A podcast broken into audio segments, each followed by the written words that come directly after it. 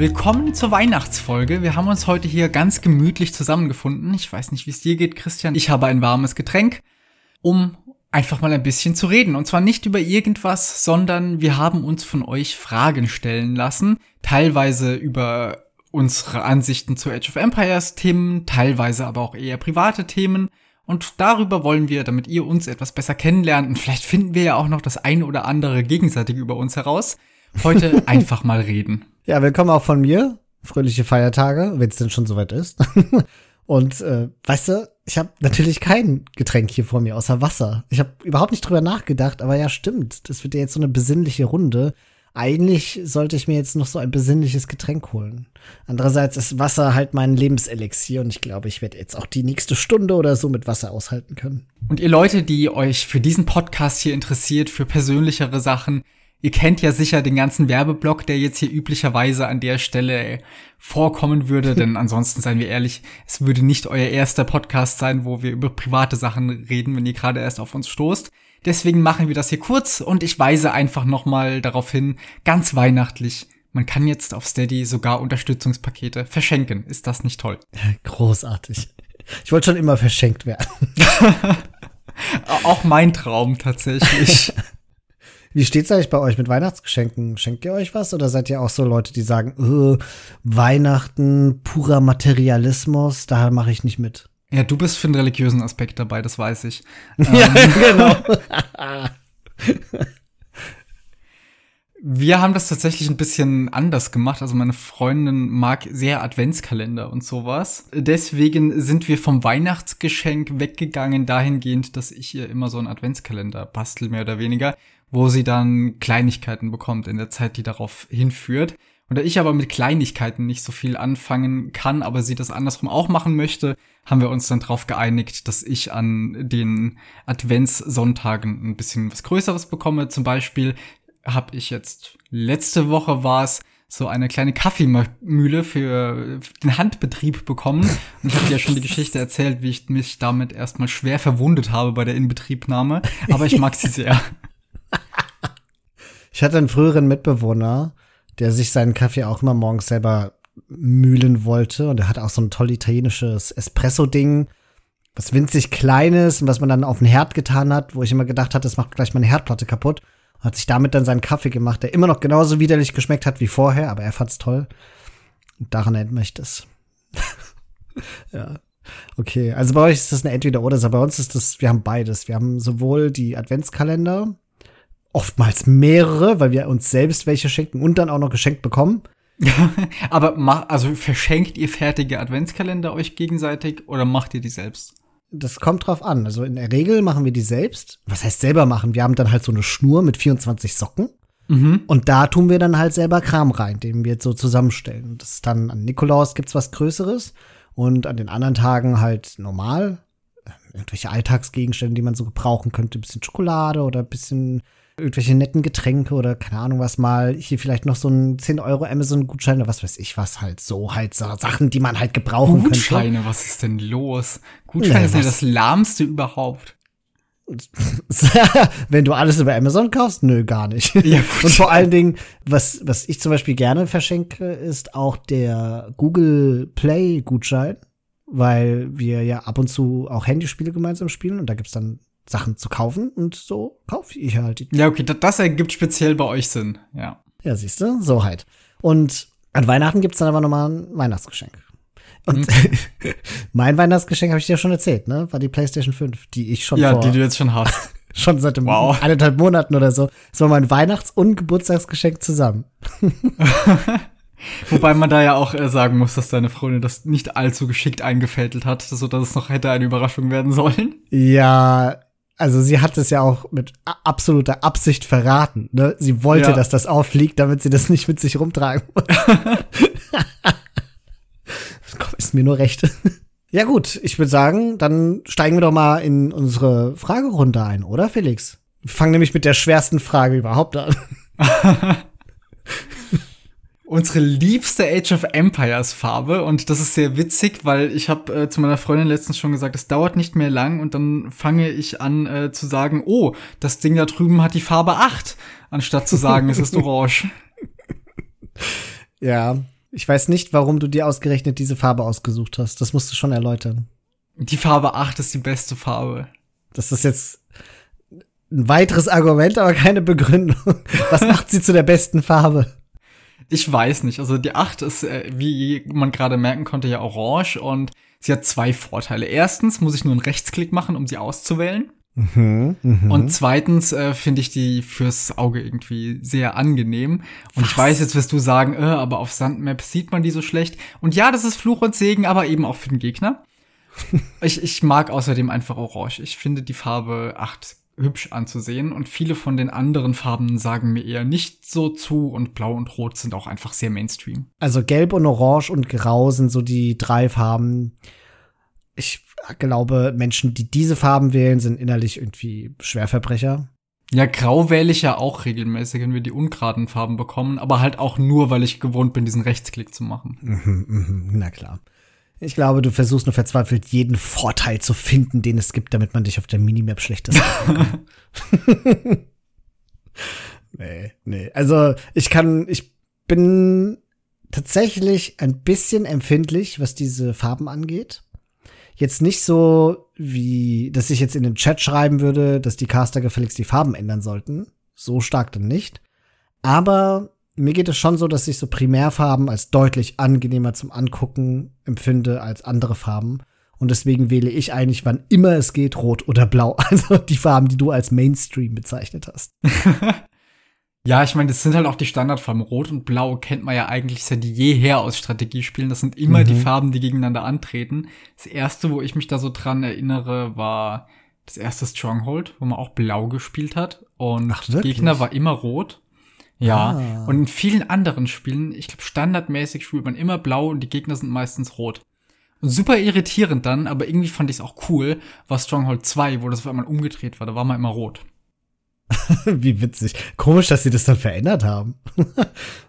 ich weiß nicht. Bei den Farben Rot und Blau denke ich sofort an die ersten Pokémon-Editionen. Aber da sieht man mal wieder einen unterschiedlichen Zugang zu den Farben haben.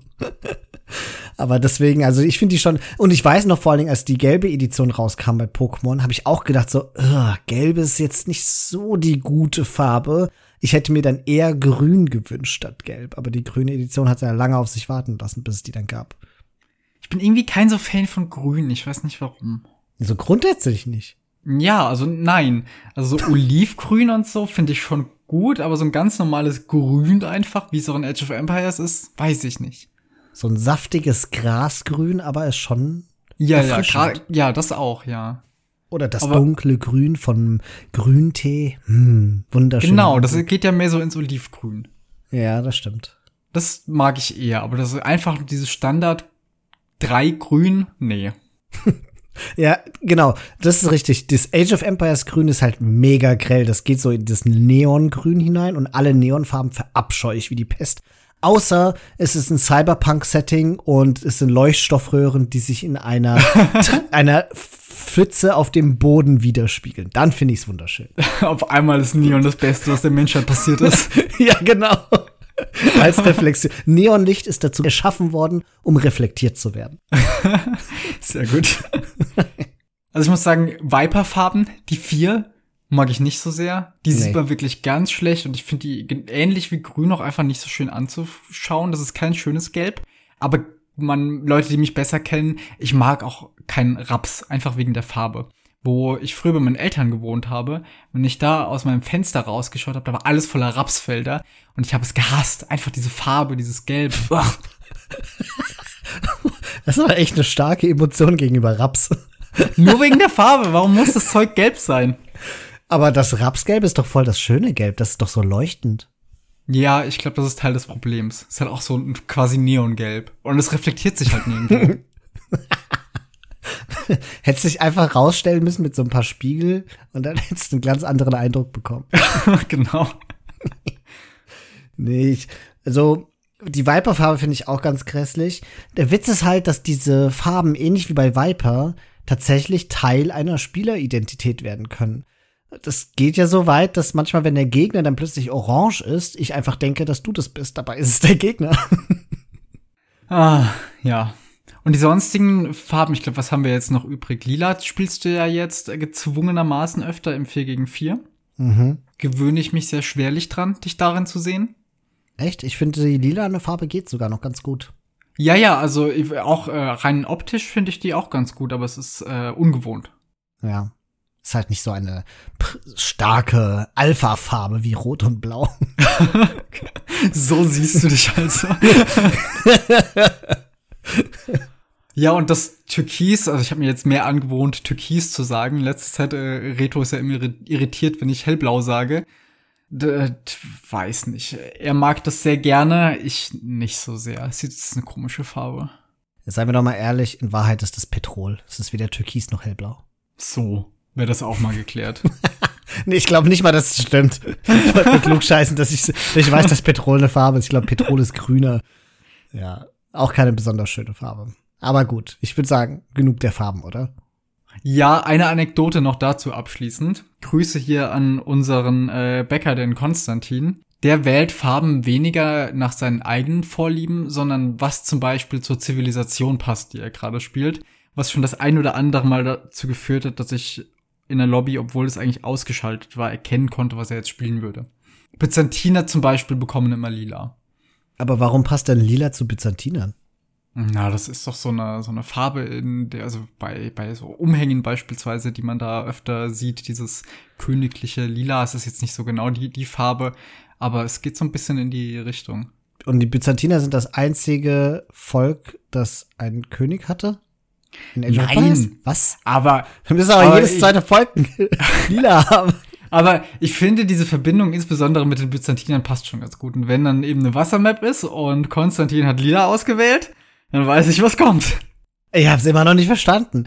Also die, die jetzt nicht äh, generell weil wegen königlich, sondern wenn man so die die Byzantiner, die haben äh, öfter so als als Farbkonnotation lila.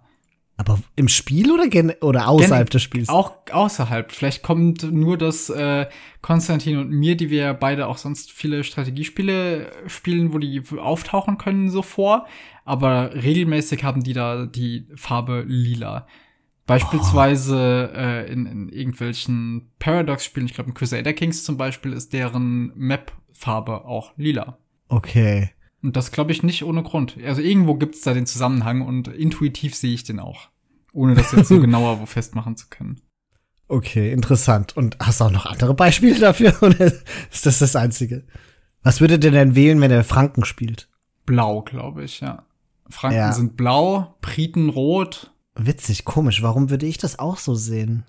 Hm. ist krass, ne? Ga ganz oft, wenn er das macht, dann gucke ich so auf die Farbe und denke, ja, das ergibt Sinn. Ich glaube, Franken in Blau wäre aber wegen der Johanna von Orleans-Kampagne. Und da ist man ja in der Regel Spieler 1. Ja, oder wegen dem blauen Wappen halt auch. Oder das ja und den Briten wegen dem Rot in dem Wappen. Ja, genau. ja, genau. Vieles hängt wahrscheinlich auch daran. Mhm, mh. Spannend, ne? Und würdest du zustimmen, dass Sarazenen orange sind? In Grau würde ich sie auch sehen. Oh, okay. Orange ja. oder Grau, glaube ich. Grau sehe ich da gar nicht. Hm. Ich glaube, die einzige Ziff, die ich bei Grau sehe, sind Kelten. Ja, Grau, vielleicht aber auch ein, ein Grün. Was? Kelten sind doch nicht grün. Nichts an denen ist grün. ich sehe schon, das, das driftet hier ins Subjektive. Wer hätte damit rechnen können? Dann zur nächsten Frage, ähnlicher Themenbereich. Spielen wir Age of Empires mit der Age of Empires Musik an? Und wenn ja, welches Volk hat die beste Musik? Christian. Boah, also das, das macht jetzt ein echtes Fass auf, muss man dazu sagen. Theoretisch ist meine Antwort super einfach, weil ich einfach Nein sagen muss. Ich spiele es ohne Musik an, also ohne Age of Empires Musik an. Beziehungsweise sie ist an, aber sie ist auf, sie ist derart runtergeschraubt, dass ich sie im Grunde nicht höre. Und ich musste erstmal nachgucken, was damit überhaupt gemeint ist. Und sie da, offenkundig spielt eigentlich im Hintergrund Musik. Aber ich höre sie nicht. Naja, also jedes Volk hat ja eine eigene Musik. Die haben wir ja auch immer als Intro und Outro bei unseren Zivilisationen mhm. folgen. Und die läuft ja immer ganz am Anfang vom Spiel. Wenn man gerade startet, die ersten paar Töne kommen ja während einem Countdown und dann geht's Aber das weiter. ist der, das ist ja der Jingle. Das ist was anderes als die Musik. Nein, nein, nein. Dieser Jingle ist ja der Anfang von der Musik jedes Mal. Der Jingle ist, ist nicht die, nein, nein, es gibt einmal den Jingle.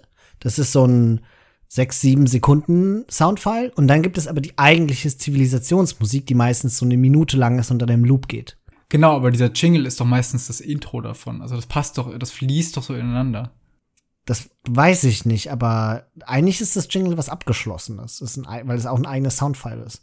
Und das kannst du nicht in Loop setzen. Ob dann, weil, und die Intro-Musik, die fängt auch anders an, als es der Jingle tun würde. Nicht die Intro-Musik, die Zivilisationsmusik, der, Anfang davon ist nicht dasselbe wie der Jingle. Hm. Ich dachte immer, dass da würde das eine in das andere gehen. Nee. Und man ähm, es, ist, es, ist aber ein, es ist aber ein Element, das auch in dem, diesen Liedern in aller Regel in irgendeiner Form vorkommt. Okay.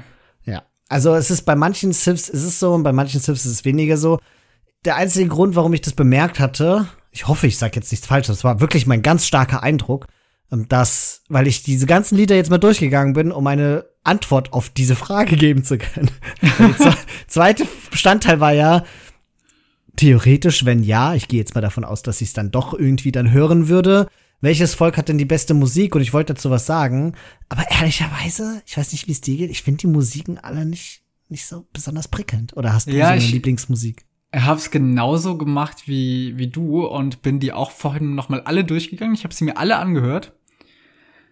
Und es war jetzt keine dabei, die mich so richtig begeistert hat. Also ein paar Elemente sind hier und da drin, wo ich denke, ja, das klingt ganz schön. Also gerade zum Beispiel bei den europäischen Zivilisationen, was ja naheliegender ist, das klingt unseren Ohren ja auch einfach vertrauter. Unseren Ohren vertrauter, sagt er. Waren nicht die Polen irgendwie so ein komischer Kirchengesang? Wann höre ich denn sowas? Ja, aber dann bist du kulturell näher dran als an irgendwelchen äh, mongolischen Gesängen. Ja, schon, aber dann spielen die Kelten Dudelsack. Das höre ich jetzt auch nicht jeden Tag. Ja, gut, da kommt vielleicht der, äh, der, der in mir raus, der sehr lange und viel so Mittelaltermusik gehört hat. Worauf ich hinaus möchte, da waren ein paar Sachen dabei, die haben mir ganz gut gefallen. Bei den Briten zum Beispiel, das ähm, hat mich auch so ein bisschen äh, teilweise an Musik aus Rollenspielen erinnert. Ja, mich die, auch. Die ich ganz gerne höre. Also, ich, also da, stecken doch Elemente von Divinity drin, oder? Oder andersrum, ich weiß ja auch Andersrum, nicht. genau. Ja. Das hört sich, die, dieser Briten-Soundtrack hört sich an wie so eine Aufbruchsstimmung zum nächsten Abenteuer, finde ich. Ja, so die, genau. Die Gruppe wird assembled, die kommen zusammen und werden jetzt demnächst aus der Taverne treten und ihr Abenteuer beginnen. Das ist die Musik. Ja, wenn das nach Amber Ale spielen würde, wär, wenn ich in Divinity aus der Taverne rausgehe, würde mich nichts wundern. Das passt. Ansonsten, so von den Osteuropäern, Litauer fand ich noch ganz cool, Oh, aber ansonsten so wirklich begeistert hat mich da jetzt nichts. Ich fand, Burgunder hatte sich noch angehört, als könnte es aus Witcher 3 sein. Ja, ich mochte von Burgunder Intro den, den Anfang, der, da ist so, so ein, irgendein, äh, ein Instrument mit, mit Saiten und das ist da sehr rau angeschlagen und auch so, mit man, das hat irgendwie nochmal eine andere Soundqualität. Ich glaube generell die neuen Neueren, ja. Stücke als die anderen. Da hört man dieses Kratzige so ein bisschen, das hat mir gut gefallen. Wobei ja grundsätzlich alle, also auch die alten Soundtracks, sage ich mal, von den Sifs ja neu aufgenommen wurden für Ja. TI. Und man hört auch den Unterschied raus. Bei den Burgundern hört man nochmal ein bisschen höhere Qualität. Vielleicht kommt es mir nur so vor. Find's auch. Du musst dann übrigens, wenn du die Folge schneidest, hier immer schön so ein paar Schnipsel aus den Liedern einsch äh, viel Spaß damit. Danke. hier reinschneiden, damit die Leute auch in den Genuss kommen. Ist ja klar. ja. Also ich habe mir jetzt mal, wenn ich eine aussuchen müsste, habe ich jetzt die Portugiesen ausgewählt, Oh, die sind mir auch aufgefallen. Weil die mich so ganz vage an den Soundtrack von Everybody's Gone to the Rapture erinnern. Und falls du dich ja noch an unsere uralt Podcast-Folge mit unseren Lieblings-Soundtracks erinnerst, Ja. die längst nicht mehr hörbar sind, da hatte ich das ja auf meinen Platz 1 getan. Und ja, deswegen habe ich mir jetzt die Portugiesen ausgesucht. Die sind mir auch aufgefallen, ja. Aber ich weiß gar nicht mehr wegen was. genau. Die haben mich auch an irgendwas erinnert, aber Das klang halt so mystisch magisch und das hat mir gefallen. ja. Und generell so eine Solo-Frauenstimme, die relativ hoch singen kann, das finde ich immer extrem so spirituell anregend. Deswegen war auch Dark Souls 3 mit dem Intro so, wow. mit dem Chor im Hintergrund auch noch. Und die Portugiesen haben halt auch so was leicht Geistiges, sowas Heiliges in, was heißt leicht, wahrscheinlich ist es total heilig angehaucht. Ist ja auch ein sehr religiöses Land. Und das hat aber irgendwie hat mich das affiziert und deswegen hat es mir gefallen. Genau. Und Honorable Mentions waren noch die Italians, die Malier und die Perser. Die Perser übrigens, das hat mich so an exotische Bazar-Musik erinnert, fand ich ganz nett. Und mhm. die Malier haben mehr so die Klischee-Stammesmusik. Ja, das war so ein bisschen fröhlicher aufgelegt, hat mir auch gut gefallen.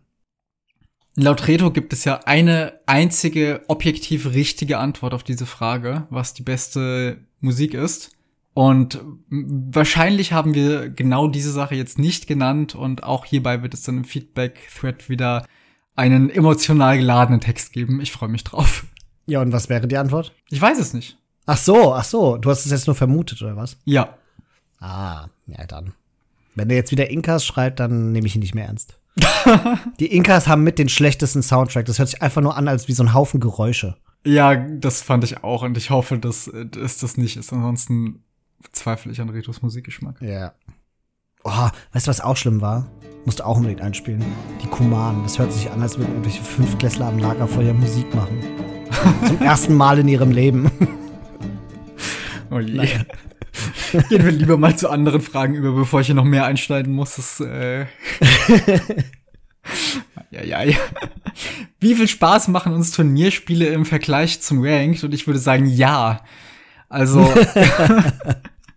mir machen gerade in letzter Zeit Turnierspiele sehr viel mehr Spaß. Ich mag den Draft vorne dran. Kürzlich haben Christian und ich einen sehr versaut und das war ein bisschen frustrierend. Aber insgesamt gefällt mir das sehr gut, weil man sich auch ein bisschen, ja, weil man ein bisschen weiß, worauf man sich einlässt.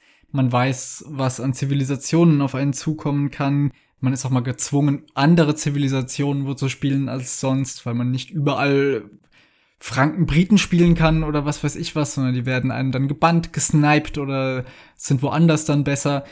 Das alleine das gibt mir schon sehr viel. Ja. Und man muss dazu sagen, obwohl die meisten Turniere, die wir spielen, ja schon merkwürdige Map-Pools haben, ich habe trotzdem mehr Kontrolle darüber, was ich am Ende spielen werde, als im normalen Ranked-Modus. Und das ist ja. schon viel aus.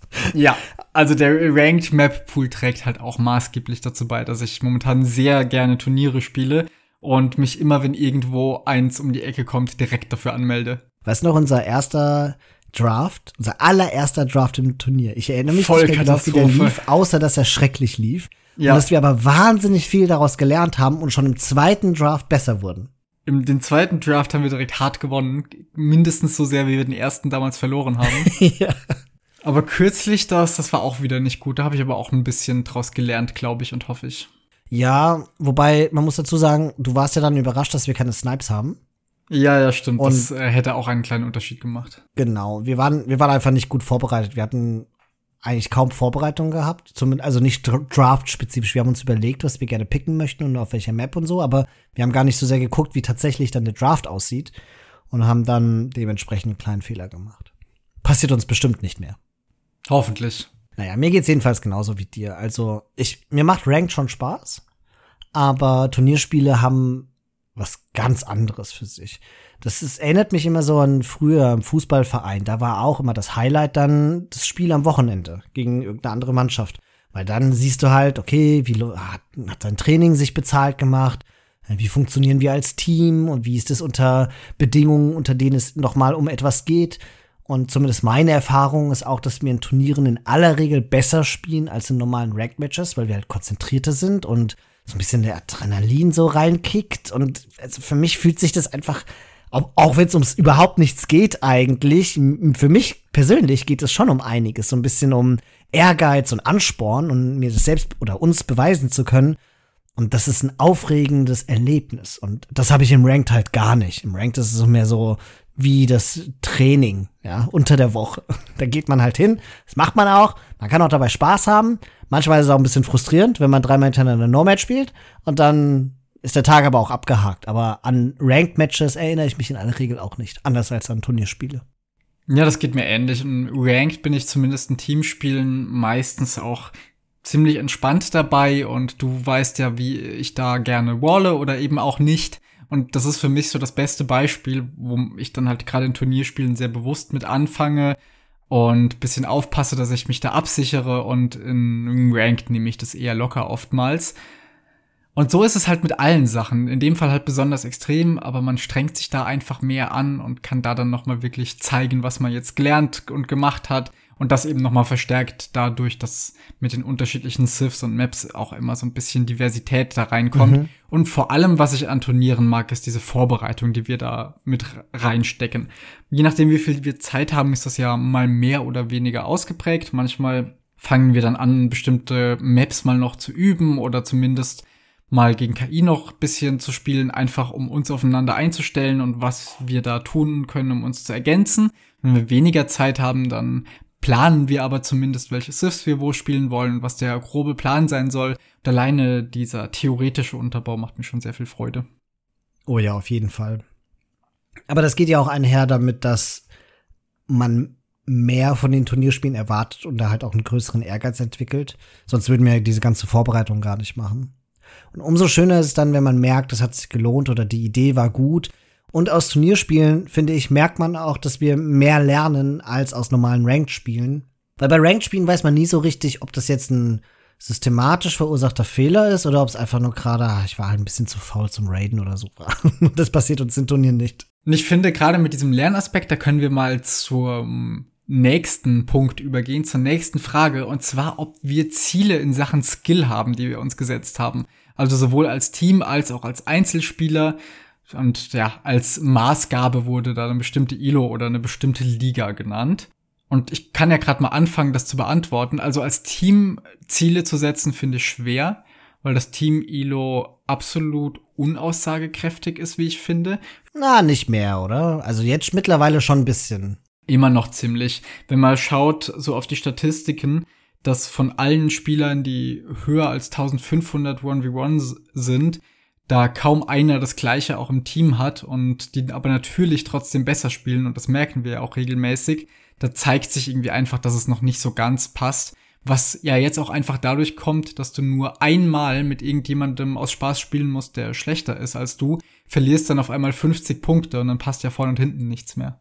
Das Spiel geht ja. halt von dem System mit dem ILO mehr oder weniger davon aus, dass du immer mit den gleichen Leuten spielst und das soll sich möglichst schnell angleichen. Dafür ist aber halt die Aussage über den Einzelnen nicht mehr so groß. Und das zeigt sich ja jetzt auch ganz krass bei uns, seit wir nicht mehr strikt nur zu zweit spielen, sondern auch mal mit anderen Leuten, dass wir dann oftmals 100 oder 150 Punkte auseinanderfallen und drei Tage später sind wir wieder gleich auf. Ich will nicht sagen, dass das perfekt läuft, dieses Team Elo, aber ich habe das Gefühl, es hat sich verbessert, seitdem es diese, diese, diesen Restart gab.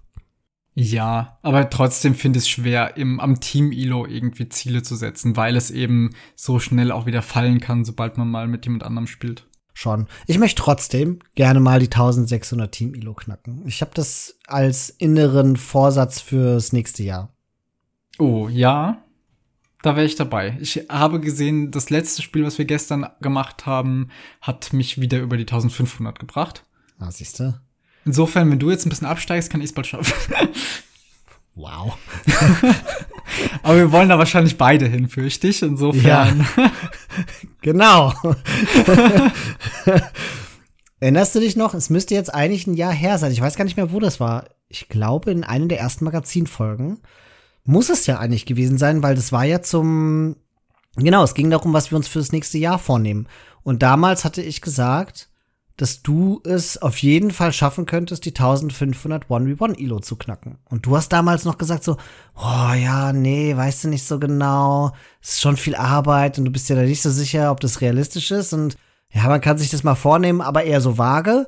Und siehe da, jetzt hast du es innerhalb der, dieser Zeit geschafft, sogar die 1600 zu knacken. Ja, das kam für mich auch sehr überraschend, muss ich sagen. 1500 war etwas, wo ich schon länger wusste, dass ich wahrscheinlich hinkommen könnte, wenn ich mal mehr 1v1 spielen würde, weil meine Winrate halt immer noch ziemlich hoch war, aber ich halt einfach so selten gespielt habe. Ich hatte es mir schon ein paar Mal vorgenommen, aber es sollte dann nicht sein. Und irgendwann hatte ich dann die Zeit, und das ist ja, glaube ich, auch noch in einem Stream passiert, in einem der ersten, wo ich den Titel ja noch irgendwie gemacht hatte von wegen, ja, Road Down to 1300 oder sowas, weil ich dachte, dass ich erstmal wieder schwer absteigen würde, nachdem ich so lange gar nicht gespielt hatte, weil ich da vorher mit Examensvorbereitung und so so viel gelernt habe.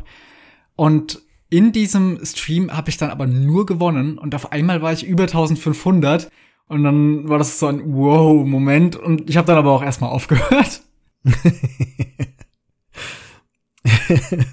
da, wenig später bin ich dann noch weiter aufgestiegen, so bis Mitte 1500 und dann habe ich wieder eine Weile gar nicht gespielt, bin dann wieder abgestiegen ein paar Spiele und dann aber auch wieder in einem Stück bis 1600 vor. Also es waren überhaupt nicht viele Spiele dazwischen oder zumindest nicht viele Ranked-Spiele. Man muss ja sagen, ich habe dazwischen noch in der Plünderparty gespielt oder in der ARE2 Germany 1v1 Liga. Also ich habe schon 1v1 gespielt, aber nur nicht so viel Ranked. Und das hat mir halt so viel gebracht und dass ich dann auf einmal und sogar noch auf einer Map, die ich nicht mochte, mit Hideout auf 1600 kam. Das war ein komischer Moment. Ich konnte das irgendwie nicht so ganz glauben. 1600 war immer sehr weit weg und sehr weit entfernt. Und das gleiche galt davor auch noch für 1500 für mich. Und genau wie mit den 1500 damals habe ich auch jetzt nicht das Gefühl, dahin zu gehören. Dabei tust du es, würde ich schon behaupten. Und ich glaube, die vielen, vielen Turnierspiele, die du jetzt gemacht hast, waren halt ausschlaggebend, ne? Weil du viel vielseitiger spielen können musst und in deiner Variabilität auch einfach gewachsen bist, dich mit den Maps unterschiedlich auseinandergesetzt hast, da ist ja wirklich wahnsinnig viel passiert. Auch nicht nur auf einer spielmechanischen Ebene, sondern auf einer strategischen Ebene. Und deswegen, ich sehe dich auf jeden Fall als 1600er Spieler. Danke für das Lob, das freut mich. Mhm. Ich hoffe, dass ich das auch bald noch, noch ein bisschen steigern kann und so. Ich habe schon ein paar Mal gesagt, ich glaube, das, was mich am ehesten zurückhält, ist oftmals die APM, weil ich ganz oft weiß, was das Richtige zu tun wäre, aber ich komme einfach nicht so richtig hinterher mit manchen Sachen. Ich muss einfach versuchen, das noch ein bisschen zu steigern.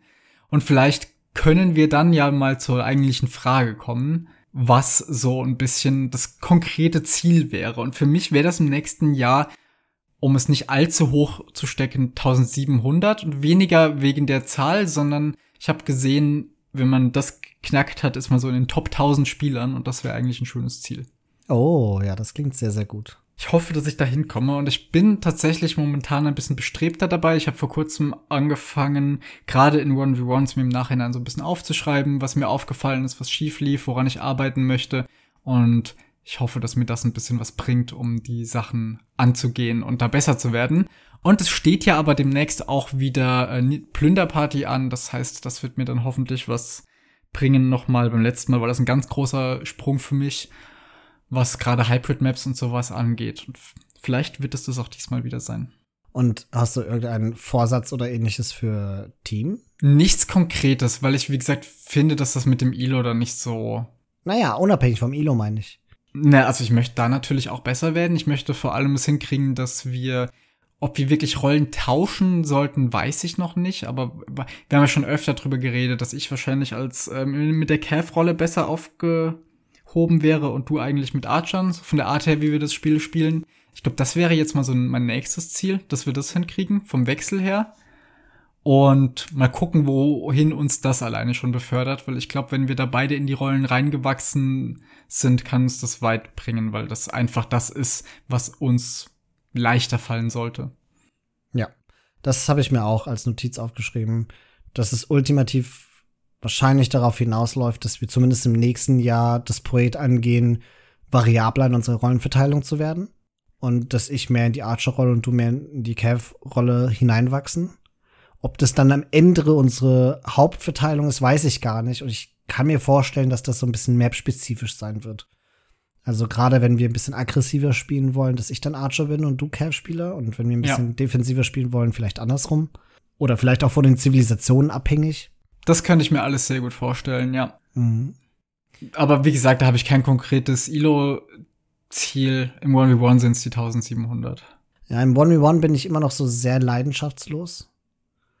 Auch wenn ich zugeben muss, dass mich stetig und immer mehr schon stört, dass dein Ilo immer weiter wächst und ich da immer noch bei den knapp 1000, wie viel, ich weiß gar nicht, wie viel das sind, irgendwie zwischen 1250 und 1300 oder so rumhänge und ich denke mir immer so, okay, jetzt bist du motiviert genug, mal ein bisschen zu spielen, damit mein Ilo sich mehr an deins angleicht. Und dann denke ich mir auch immer, ach, der Map-Pool sieht schon scheiße aus. Da kommt, das ist es nicht wert. Und dann lass Aber der 1v1-Map-Pool in den letzten Wochen ging voll. Das wäre die Gelegenheit gewesen. Aber auf der anderen Seite ist das ja auch irgendwie die falsche Motivation. Also, für mich war es jetzt in den letzten Wochen öfter so, und ich habe es schon ein paar Mal gesagt, so rein spielerisch, dass mir das 1v1 mehr Spaß gemacht hat einfach. Und dann spiele ich das halt auch gern. Und wenn deine Motivation nur ist, dass es im Team nicht so komisch aussieht, wenn da die niedrigere Zahl bei dir steht oder die so viel niedrigere, ist das ja irgendwie auch nicht so das Richtige. Ich denke da immer an, äh, Grüße auch an der Stelle an den Dennis, den Lord Turfuchs von unseren KO19-Freunden, der im 1v1 halt einfach kaum Spiele hat und äh, punktemäßig, äh, ich glaube, knapp 200 Punkte unter mir eingetragen wäre. Aber ich werde, wenn diese Aufnahme rauskommt, wahrscheinlich schon gegen ihn gespielt haben oder demnächst spielen in einem Turnier. Und ich fürchte diese Begegnung, weil ich einfach weiß, wie gut er ist. Und ich kenne ihn ja auch schon aus Teamspielen und wie genial er da einfach spielt. Also das 1v1 Ilo hat da ja keine Aussage und da ja. musst du dich ja nicht um die Zahl so scheren. Wenn du da nicht so viel Spaß dran hast, dann muss das, das ja nicht sein. Ja. Deswegen mache ich es ja auch nicht. Aber es ärgert mich trotzdem. ich habe das Gefühl, ich müsste mich einfach mal überwinden und einfach ein bisschen spielen und dann ist in mir auch immer noch diese Unsicherheit, ob ich mich überhaupt, wenn ich mich mal dran setze, überhaupt im Ilo steigen würde oder ob es nicht am Ende heißt, na, ich bin halt ein guter Teamspieler beim One bin ich einfach nicht gut genug für 1400, 1500. Weißt du? Das müsste ich mir eigentlich auch mal selber beweisen, einfach nur damit ich es weiß, ob ich auch im One so gut bin. Aber ich habe auch so wenig Motivation, im One so gut zu werden, weil mir das Teamspiel einfach so viel mehr Spaß macht. Das ist so eine schwierige Angelegenheit. Ah. Es ist halt einfach ein anderer Skill und ich merke das halt auch in Teamspielen. Wenn ich mit dir spiele, du bist halt sehr gut in diesen straightforward Builds einfach. Also, dass du deine Bildorder lernst und das dann runterspielst und auf deine eigene oder und auf deine einen Einheitentyp gehst. Und ich mach da eher mal Fehler oder meine Bildorder wird dann komisch und sowas. Dafür bin ich aber bei uns oft derjenige, der dann die Strategien macht und so. Und das ist halt eher der 1v1-Skill. Das sind einfach unterschiedliche mhm. Sachen. Und das lässt sich schwer übertragen. Ja. Schwierig ist es halt dann, wenn wir Teamspiele haben, die so ablaufen oder bei denen die Gegner uns dazu zwingen, dass es halt zwei 1v1s werden. Mhm. Dann wäre es für mich halt schon gut, mehr diesen 1v1-Skill zu entwickeln, dass ich spontan mich anpassen kann und vielleicht irgendwie keine Ahnung, als Campspieler Archer öffne oder, oder Skirms öffne oder so.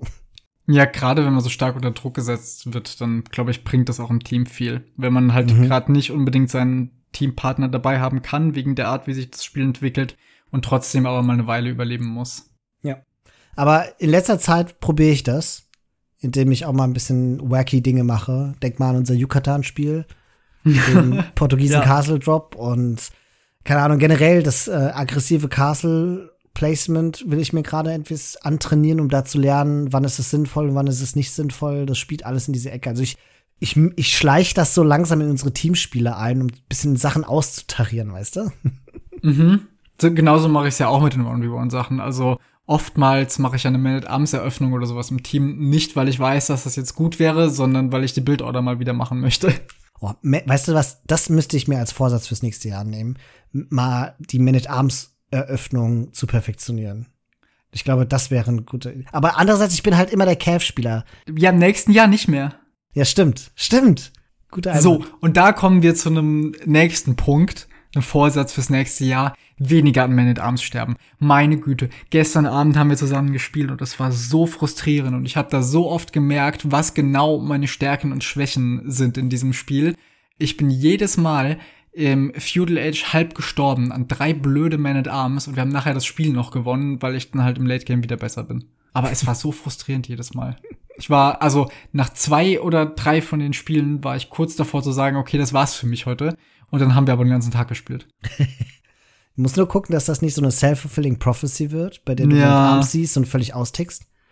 Weil eigentlich kannst du es ja. Es ist jetzt nicht so, dass du schon immer gegen Man at Arms gestorben bist. Es ist aber in letzter Zeit was, was sich so ein bisschen entwickelt. Und im 1v1 kürzlich ist es auch geschehen. Das äh, gefällt mir nicht. Da muss ich dran arbeiten. Ja. Andererseits sind die Gegner, gegen die du mittlerweile spielst, natürlich stärker als gegen die Gegner, als du früher gespielt hast. Das heißt, deren Minute-Arms-Eröffnung ist eine ganz andere als früher. Ja. Das muss man ja auch mit bedenken. Das stimmt. Ich werde mich äh, dem anpassen müssen, denn ich will ja auch irgendwie mal wieder gewinnen und auch mal wieder mit einem Feudal Age anfangen, wo ich nicht wieder auf Dark Age Villager Zahlen zurückfalle. Guter Vorsatz. Und eigentlich super passend für unsere nächste Frage, ne? können wir nahtlos anschließen. Es wurde gefragt, ob wir denn Angewohnheiten im Spiel hätten, von denen wir wissen, dass sie geändert werden müssten, es aber trotzdem immer wieder versäumen oder uns einfach nicht dazu aufraffen können, das zu ändern. Gegen Man at Arms sterben ist nicht ganz passend, aber ich finde es eine schöne Überleitung dazu. Ja, und ich, ich nehme an, du weißt, was mein erster Punkt sein wird. Du möchtest nicht so oft am TC sterben? Mit deinem Scout? Oh, ja, auch. Ja, wobei das passiert, das passiert in letzter Zeit gar nicht mehr so oft. Das, äh, Eben. Ich glaube, es werden Walls bei mir. Also ich habe es ja ah. vorhin schon angedeutet, wenn ich mich darauf konzentriere, geht's, dass ich gerade hinter so hinter Aggression dann ganz gut walle. Aber ich müsste mich einfach öfter darauf konzentrieren. Das ist einfach so ein Stück Faulheit, was ich mal loswerden muss. Ja, zu den Walls habe ich auch eins. Ich habe immer so dieses Bedürfnis, maximal effizient zu wallen. Also nicht von der Menge an Holz oder sowas, sondern eher von der Villager Idle Time. Und ich nehme mir dann gerne einen Will, der vielleicht eine Woodline ist, den ich gerade dort nicht brauche, oder einen, der ein Haus gebaut hat und mach gerade noch ein Stückchen Wall oder sowas, ne? Weil der ist ja gerade da und dann spare ich mir später Laufarbeit. Ah. Aber das sind ja meistens bei mir Wills, die auf der hinteren Seite meiner Base sind. weil ich ja logischerweise da Holz sammle, ne? Und dann habe ich das Problem, dass ich den Teil meiner Base zuerst walle, bei dem der Gegner auf jeden Fall nicht auftaucht und stattdessen die vordere Seite meiner Base gefühlt als letztes zu walle. Und das ist so eine dumme Angewohnheit von mir, die aus einem Pseudo-Effizienzgrund erwachsen ist und auch irgendwie mit meinem, ich sag mal, mit so einer kleinen Zwangshandlung einhergeht mit, ich muss da diese zwei Teils, die da noch sind, irgendwie schließen, weil das, das stört mich, wenn es nicht so ist. Und das muss ich abschaffen. Das ist eine dumme Angewohnheit, die ich habe. Und ich muss mir stattdessen angewöhnen, mal in der ordentlichen Priorität zu wollen. Ja, das ist ein guter Vorsatz und ich habe auch noch gute Neuigkeiten für dich. Das wirst du dir demnächst, wenn wir dann Rollen tauschen, komplett abgewöhnen müssen, diese kleinen Wallstücke. Denn jetzt, wo die Archer-Builds immer enger werden, brauchst du jedes Stück Holz und deswegen fange ich ja mittlerweile überhaupt nicht mehr an, eine einzelne Palisade zu setzen, bis ich all meine Rekrutierungsgebäude und im Optimalfall auch noch die Schmiede da stehen habe. Ja, und wie passt das jetzt mit deinem Vorsatz zusammen, dass du mehr Wall Mit möchtest? deinem, mit deinem. ich meine nur, weil brauchst du hinten auch nicht mehr anfangen, dann spielst du einfach ganz ohne Walls, bis du es dann richtig machst. Ja, womöglich. Ne? Ich mache da einfach Small Walls. Ja, mit meinem passt das, also das ergänzt das, ja. Ich muss es dann halt nur früher anfangen, das überhaupt zu tun. Und ja. das ist aber halt auch wieder eine APM-Sache, weil das ist dann ja meistens der Punkt, wenn meine Archer Rangers stehen und auch wenn die Schmiede da ist, wo ich dann anfange nach vorne zu gehen, weil ich eben meine Upgrades habe und ausrücke. Und gleichzeitig müsste ich es eben noch schaffen, mal die wichtigsten Stellen von meiner Base zuzubekommen. Mhm. Und da fehlt mir dann halt wiederum die APM, um das hinzukriegen, ohne meine Armee mhm. zu verlieren. Das fügt sich so alles bisschen zusammen bei mir. Mhm. Ich habe beim Wall noch eine Angewohnheit, das, die kommt mir jetzt erst, wie ich drüber nachdenke. Nämlich, ich habe die Angewohnheit, oftmals zu lange Walls zu ziehen. Und stattdessen sollte ich lieber kleinere Walls ziehen und die Wall dann sukzessive immer länger machen und einfach zu dem Wild zurückgehen. Ich merke das nämlich daran, dass ich dann halt zum Beispiel ins Feudal Age komme oder am Anfang vom Feudal Age noch irgendwie ein Gebäude bauen möchte oder noch eine Farm schnell sieden möchte und nicht genug Holz habe, weil ich halt gefühlt 200 Holz in irgendwelche Palisaden Foundations gesteckt habe. Ich bin dann zwar klug genug, um es zu raffen und dann lösche ich die Foundations wieder, aber ich könnte mir den Schritt einfach sparen und damit mehr Zeit für andere Dinge haben, wenn ich es gar nicht erst so lange ziehen würde. Und das ist auch ein Vorsatz, den habe ich schon länger, weil mir das schon, schon recht lange aufgefallen ist, aber ich habe mich noch nie wirklich dazu durchringen können, das dann auch anders zu machen, weißt du? Ja, ja. Wallen ist ein kompliziertes Thema, finde ich. Also, mhm. es klingt so einfach, ja, mach halt irgendwie deine Base zu, aber da steckt so viel drin und man kann sich dabei so viel komische Sachen angewöhnen, indem man das eine Extrem macht wie du und an komischen Stellen anfängt und vielleicht zu viel ausgibt oder das andere wie ich und es dann einfach ganz lässt, weil einem die Motivation oder auch einfach die Zeit fehlt. Da steckt einiges an Tiefe drin und es ist echt nicht so leicht. Hast du manchmal so Sachen im Spiel, die du bewusst wahrnimmst und dann denkst aber, oh, ich bin dafür zu faul, ich habe jetzt, ich, komm, muss jetzt nicht sein. Obwohl du eigentlich wüsstest, es wäre schon Gutes zu tun. Ja, das kommt manchmal vor, aber es wird tatsächlich weniger. Also das waren früher ganz viele Sachen in der Eco, was Effizienz angeht und so. Aber ich habe das tatsächlich weitestgehend gefixt. Es kommt nicht mehr so oft vor, dass ich diesen Gedanken habe wie früher. Ich, ich, mir fällt gerade nichts Konkretes ein, wo ich das oft habe.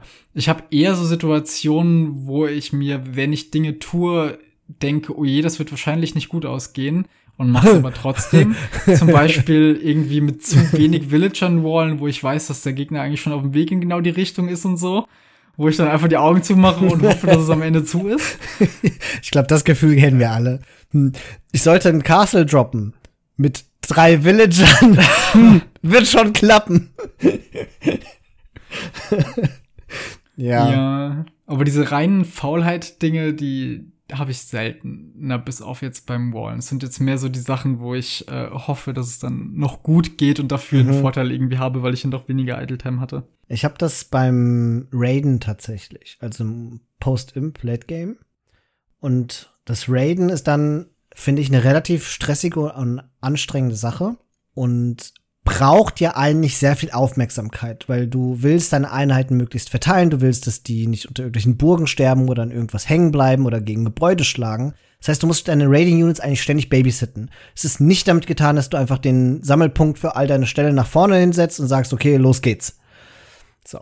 Und ich habe das regelmäßig, dass ich dastehe und denke, okay, ich muss mich jetzt konzentrieren, ich muss mich jetzt motivieren, und ich muss jetzt meine APM einfach komplett ausnutzen, die ich eigentlich hätte, wenn ich mich anstrengen würde.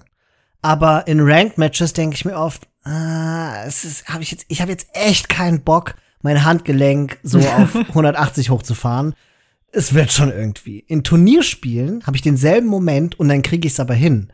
Ich habe das ganz stark gemerkt bei sowas wie den, ah, wie heißt diese Map da, wo wir alle in einer Linie sind? Frontlines? Ja. Genau, Frontlinien da habe ich das gemerkt, da hatte ich auch so einen Moment, wo ich wusste, okay, eigentlich muss ich mich jetzt konzentrieren, ich muss meine APM einfach mal hochfahren, damit meine Raiding Units überleben. Und sieh da, ich habe die eine halbe Stunde lang in der gegnerischen Base rumrennen können, hab TCs denied, hab Villager getötet, hab Armies beschäftigt, es geht. Ah Aber ja, das wo du das gerade so sagst, das ist auch ein Punkt bei mir mit auf Scouts aufpassen und so, da bin ich auch oft sehr faul, wie du manchmal merkst. Aber es ist so ein bewusst, also bei mir ist es so ein ja, bewusster Moment, ja, wo ich genau wahrnehme, wenn ich mich jetzt anstrengen würde, könnte ich, aber ich habe keine Lust. Ja, ja. Da, da hast du vollkommen recht. Mit Scouts geht mir das ganz genauso. Und eigentlich können die noch so viel erreichen, wenn man auf sie aufpasst, aber das ist einfach so, nee, möchte ich jetzt nicht. Ja. Also es gibt auch Tage, da bin ich einfach nicht dazu fähig. Da habe ich diese APM nicht. Das kommt auch vor, dass ich einfach nicht so fit bin. Aber im Normalzustand und gerade in Turnieren habe ich es und da kriege ich es auch viel besser hin, als deswegen performe ich in Turnieren so viel besser als in Ranked-Spielen. Da ist es mir das halt einfach nicht so wert. Und es ärgert mich oft. Es ärgert mich richtig. Aber es hat noch nie dazu geführt, dass ich dann, wenn ich, wenn ich diese Faulheit in mir spüre, dann tatsächlich mich aufraffe, um es anders zu machen. Sehr verständlich. Traurig eigentlich. Und dann die Frage, wie wir das Thema Hotkeys angegangen sind, ob wir womöglich noch vieles mit der Maus machen, ob wir viel an den Hotkeys geändert haben oder am ändern sind. Und da kann ich mal ja mal meine Geschichte erzählen in Bezug mit Hotkeys. Also, die beginnt anders als bei den meisten Leuten, glaube ich. Ich war ja nie so richtig an dem Punkt, wo ich das Spiel so halbwegs casual gespielt habe und alles mit der Maus und was sind Hotkeys überhaupt, sondern Christian brachte mir das Spiel bei und das erste, was ich lernte, bevor ich wusste, was es richtig für Einheitentypen gibt oder was für Ressourcen überhaupt war, der Loading Screen ist da, deine Finger liegen auf Tab fürs Town Center und auf Q zum Villager queuen und dann drückst du das und dann schau mal weiter. Das waren die ersten Sachen, die ich gelernt habe und dementsprechend ging's weiter und das hat tatsächlich zu sehr viel Effizienz bei mir geführt. Wenn ich jetzt überlege, was ich nicht mit Hotkeys mache, sind, glaube ich, die einzigen Sachen Unique Tags. Mhm. Das ja. ist Berufskrankheit, Felix. Ich weiß so viel darüber, wie Menschen lernen, wie das Gehirn funktioniert, dass ich solche Sachen halt optimiere, weißt du? Aber ja, das stimmt. Das ist natürlich ungewöhnlich. Bei mir ist es komplett das Gegenteil. Ich habe die Hotkeys erst sehr, sehr spät in mein Spiel integriert, weil ich halt Casual-Spieler war. Und am Anfang habe ich, also es hat mich wirklich viel Überwindung gekostet, weil, du wirst jetzt lachen, es erschien mir so völlig unnötig. es, wow. nimmt doch den, es nimmt doch den Spaß aus dem Spiel, habe ich damals gedacht. wenn man so tryhard ist und nicht einfach, weißt du, es macht doch zeitlich doch keinen Unterschied, ob ich jetzt mit der Maus da unten hinklicke oder ob ich eine Taste auf der Tastatur drücke, bis ich die Taste auf der Tastatur gefunden habe, ja. Habe ich sie auch mit der Maus mit einem Zeiger gefunden. Aus der Schiene kam ich noch. ja, Veränderungen an Hotkeys habe ich seitdem wenig gemacht. Also berühmterweise liegt Splitten ja bei mir auf Leertaste zum Ausweichen, wie in Dark Souls. Das ist so halber Witz und halb funktioniert es aber auch sehr gut. und ansonsten, also ein paar Sachen habe ich mir seitlich auf die Maus gelegt, was jetzt natürlich nicht dem mhm. Standard entspricht und so, aber das meiste ist eigentlich geblieben, wie es schon immer war. Und wer das genauer hören möchte in einem Magazin, da ist ja auch das die Hotkey-Einstellungen ganz groß als Thumbnail haben wir ja mal super ausführlich drüber gesprochen, wie das bei uns mit den Hotkeys aussieht. Ja. Bei mir hat sich über die Zeit hinweg schon ein bisschen was verändert. Dadurch, dass ich, als ich die Hotkeys gelernt hatte, das war noch vor DI-Zeiten. Und damals gab es sowas wie alle TCs auswählen nicht. Das heißt, man musste ständig so MBL-Style durch die TCs skippen und dann jeweils dafür auch die, den Villager queuen. Also immer dieses Tab Q, Tab Q, Tab Q. Und bis ich mir angewöhnt hatte, mal einfach in allen TCs Villager zu bauen, ohne dass ich das TC auswählen musste, da sind ein paar Monate in DI vergangen. Und ich habe das auch nur aus der Notwendigkeit heraus gemacht, weil meine APM gestiegen ist und ich gemerkt habe, okay, ich brauche tatsächlich die Zeit, in der ich was in der ICO mache, ohne in die ICO zurückzugehen. Das Problem ist ja, dass wenn du durch die TC skippst, du jedes Mal auch dein Sichtfeld zum TC ja. bringst und es auf das TC zentriert. Und jetzt habe ich den alle TCs auswählen Button oder die, den Hotkey auf meinem Mausrad, also Mausrad reindrücken, ist bei mir alle TCs auswählen und dann drücke ich Q für meine Villager. Und ich kann also meine Army Micron mit meinem Scouts Micron, wenn ich motiviert bin, und gleichzeitig Villager queuen. Und das mache ich auch, wenn ich nur ein TC habe. Mhm. Ja? Weil es ist ja egal, ob ich ein TC oder mehrere TCs habe. Und im Dark Age benutze ich eigentlich so gut wie nie Tab. Das mache ich nur ganz zum Spielbeginn. Oder nicht mal dann eigentlich. Und ich benutze mittlerweile einfach, um Villager zu bauen, einfach mein Mausrad drücken. Und das ist auf jeden Fall eine Veränderung. Dann dieses alle Idle Wills und alle Idle Militär auf den seitlichen Maustasten zu haben, ist auch eine Veränderung. Was habe ich denn noch verändert? Während du darüber nachdenkst, mit diesem TC anwählen, ich benutze tatsächlich sehr fleißig beides, sowohl für einzelne Town Center als auch alle auswählen, weil ich das mit den einzelnen auch sehr gerne nutze, um in bestimmte Teile von meiner Eco zu springen, ohne auf die Minimap klicken zu müssen. Wenn ich zum Beispiel weiß, dass das zweite Town Center wo links an einem Stein ist oder sowas und ich möchte da ein paar Villager fixen, dann drücke ich halt zweimal Tab und gehe nicht auf der Minimap dahin. Ah, Witzig.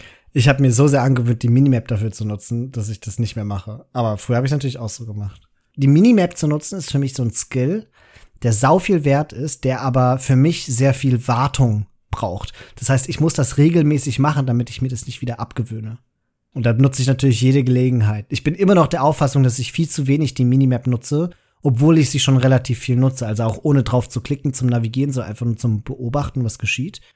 Aber da ist immer noch so viel Spielraum. Ja, Minimap ist auch ein schweres Thema, ähnlich wie Wallen. Und irgendwann hattest du ja mal diese Mod entdeckt, die die so ein Stück größer macht und die benutze ich auch nach wie vor. Ich weiß, du hattest am Anfang die Hardcore-Version mit, was weiß ich, 50% größer oder sowas und brauchst es mittlerweile nicht mehr. Und ich habe es jetzt, seit wir das gefunden haben, die ganze Zeit auf 25% größer mhm. und bin da seitdem auch bisschen aufmerksamer geworden. Ich beherrsche das noch nicht so wie du, aber es bringt mir schon sehr viel. Ja, und also da, ich hatte es ja wirklich extrem groß, ne? Weil ich die Minimap nicht richtig genutzt habe. Und ich dachte mir, okay, also lerntheoretisch, ne, weiß ich ja, wie ich funktioniere. Ich muss ein Visual Cue haben, damit mir das ständig wieder ins, Ges ins Gesicht springt. Und das ist mir dadurch gelungen. Und jetzt, wo es einfach in Habitus umgewandelt wurde, also wirklich Gewohnheit ist und ich es nicht mehr tue, weil mir die Minimap auffällt, habe ich sie wieder auf die Normalgröße machen können. So bescheuert lerne ich, ja, das ist echt anstrengend. Gibt es bestimmte einzelne Sachen, wie bei mir zum Beispiel die Unique Text, die du mit der Maus machst? Äh, ja, etwas, das ich mir eigentlich auch mal abgewöhnen könnte, aber ich habe nach wie vor keine Ahnung, was mein Hotkey für TCs ist. Das, also TCs bauen. Ich baue y. meine TCs immer noch mit. Ich weiß nicht, ob. Nee, Y ist es nicht, weil Y ist mein Idle Will-Button. Ja, aber wenn, bei mir ja auch. Aber wenn du schon mal in dem Baugrid bist, Ist es nicht so, dass der Idle Will Button es aber überschreibt? Nein. Ah ja, muss ja, wenn es bei dir anders ist. Ja. Ich, also vielleicht ist es bei mir das auch, keine Ahnung. Aber das ist noch voll drin, Muscle Memory. Wenn ich ein DC bauen will, das benutze ich mit dem Hotkey. Äh, Quatsch, nicht mit dem Hotkey, sondern mit der Maus. Und obwohl ich mein Hotkey dafür eingerichtet habe, ich gehe auch in die nächste Zeit immer mit der Maus. das habe ich auch sehr lang gemacht. Das habe ich mir mittlerweile abgewöhnt. Ansonsten, ach so, ja, Crap Posts, weil ich weiß gar nicht, ob ich das jemals gemacht hatte. Aber ich wollte mir dafür auch mal einen Hotkey einrichten und das habe ich nicht. Ich glaube nicht. Auf jeden Fall Crapos, wenn ich so, so, selten wie ich sie setze, dann muss ich auch immer noch mit der Hand machen, weil ich nicht weiß, was da der Hotkey ist. Witzigerweise habe ich für Craphosts und Donjons und sowas Hotkeys, um die zu bauen.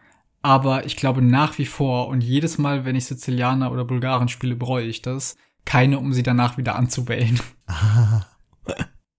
Immer während den Spielen ärgert mich das total. Und sobald das Spiel rum ist, habe ich aber auch vergessen, dass ich mir diesen Hotkey mal setzen sollte. Witzig. Also Donjons ist bei mir gar kein Problem, weil es einfach der gleiche Hotkey ist wie bei Türmen. Das ja, aber du hast doch keinen nicht. Hotkey, um alle Türme auszuwählen. Nee, aber warum sollte ich Türme auswählen müssen? Ja, genau. Aber Donjons, um Sergeants zu produzieren. Ja, stimmt. Stimmt. Nee, habe ich nicht. Andererseits, ich weiß nicht, ob ich jemals dieses Problem hatte. Du memest einfach nicht genug mit Sizilianern, ich merke das. Ich spiele generell wenig mit Sizilianern. Ne? Ich habe jetzt gestern, habe ich zum ersten Mal seit Ewigkeit mal wieder Sizilianer gepickt und ich glaube nicht ein einziges Mal bekommen, weil wir immer Randoms hatten. Aber ich habe es mir vorgenommen. Ne? Ich möchte mal wieder Sizilianer spielen. Zu gutes Surf habe ich gehört. Ja. Kommen wir zur nächsten Frage. Es wurde gefragt, ob es ein Ereignis oder ein Erlebnis aus unserer Zeit als Podcaster gibt, die uns besonders in Erinnerung geblieben sind. Felix. Mehrere, selbstverständlich. Also ganz besonders äh, in Erinnerung geblieben ist äh, mir der Stress, als wir das erste Mal uns um Steuern kümmern mussten wegen dem oh ganzen Gott. Scheiß hier. Oh Gott. ich habe gar nicht an sowas gedacht, aber du hast recht.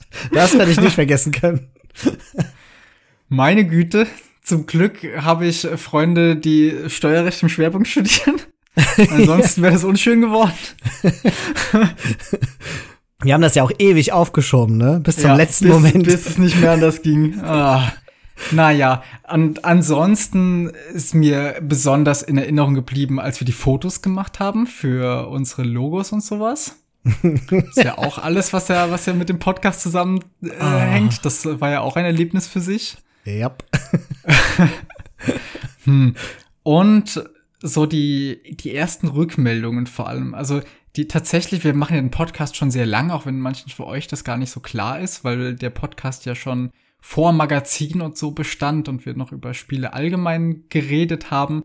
Aber in der, der Vorzeit, da hatten wir total wenig Kontakt mit äh, unseren HörerInnen. Und das hat sich ja schlagartig geändert, nachdem wir dann auf Voll Age of Empires umgestiegen sind. Mhm. Und zu besondere Erinnerungen für mich sind die ja, die ersten Rückmeldungen, die wir dann so bekommen haben, wo dann Leute auf den Discord kamen und angefangen haben, mit uns über Themen zu diskutieren, uns gelobt haben für die Folgen, Verbesserungsvorschläge eingebracht. Und Christian, ich weiß nicht, wie das bei dir ist, aber seit das passiert ist, gucke ich viel weniger, um nicht zu sagen fast gar nicht mehr, in Soundcloud zum Beispiel auf unsere Statistiken, wie wir, wie viel wir gehört werden, weil es mir ziemlich egal ist, dadurch, dass wir einfach Rückmeldungen bekommen. Und solange diese Leute äh, glücklich sind damit und sich bei uns melden und sagen, dass das toll war, reicht mir das eigentlich. Während davor habe ich das immer gebraucht, auf Soundcloud zu sehen, wie viel mehr wir gehört werden. Und das ist jetzt gar nicht mehr da. Mm, das würde ich so nicht sagen. Ich gucke immer noch jeden Tag in die Statistiken bei Soundcloud und bei Spotify und überall, wo es eigentlich Statistiken gibt. Aber es hängt eher so mit meiner Arbeitsethik zusammen.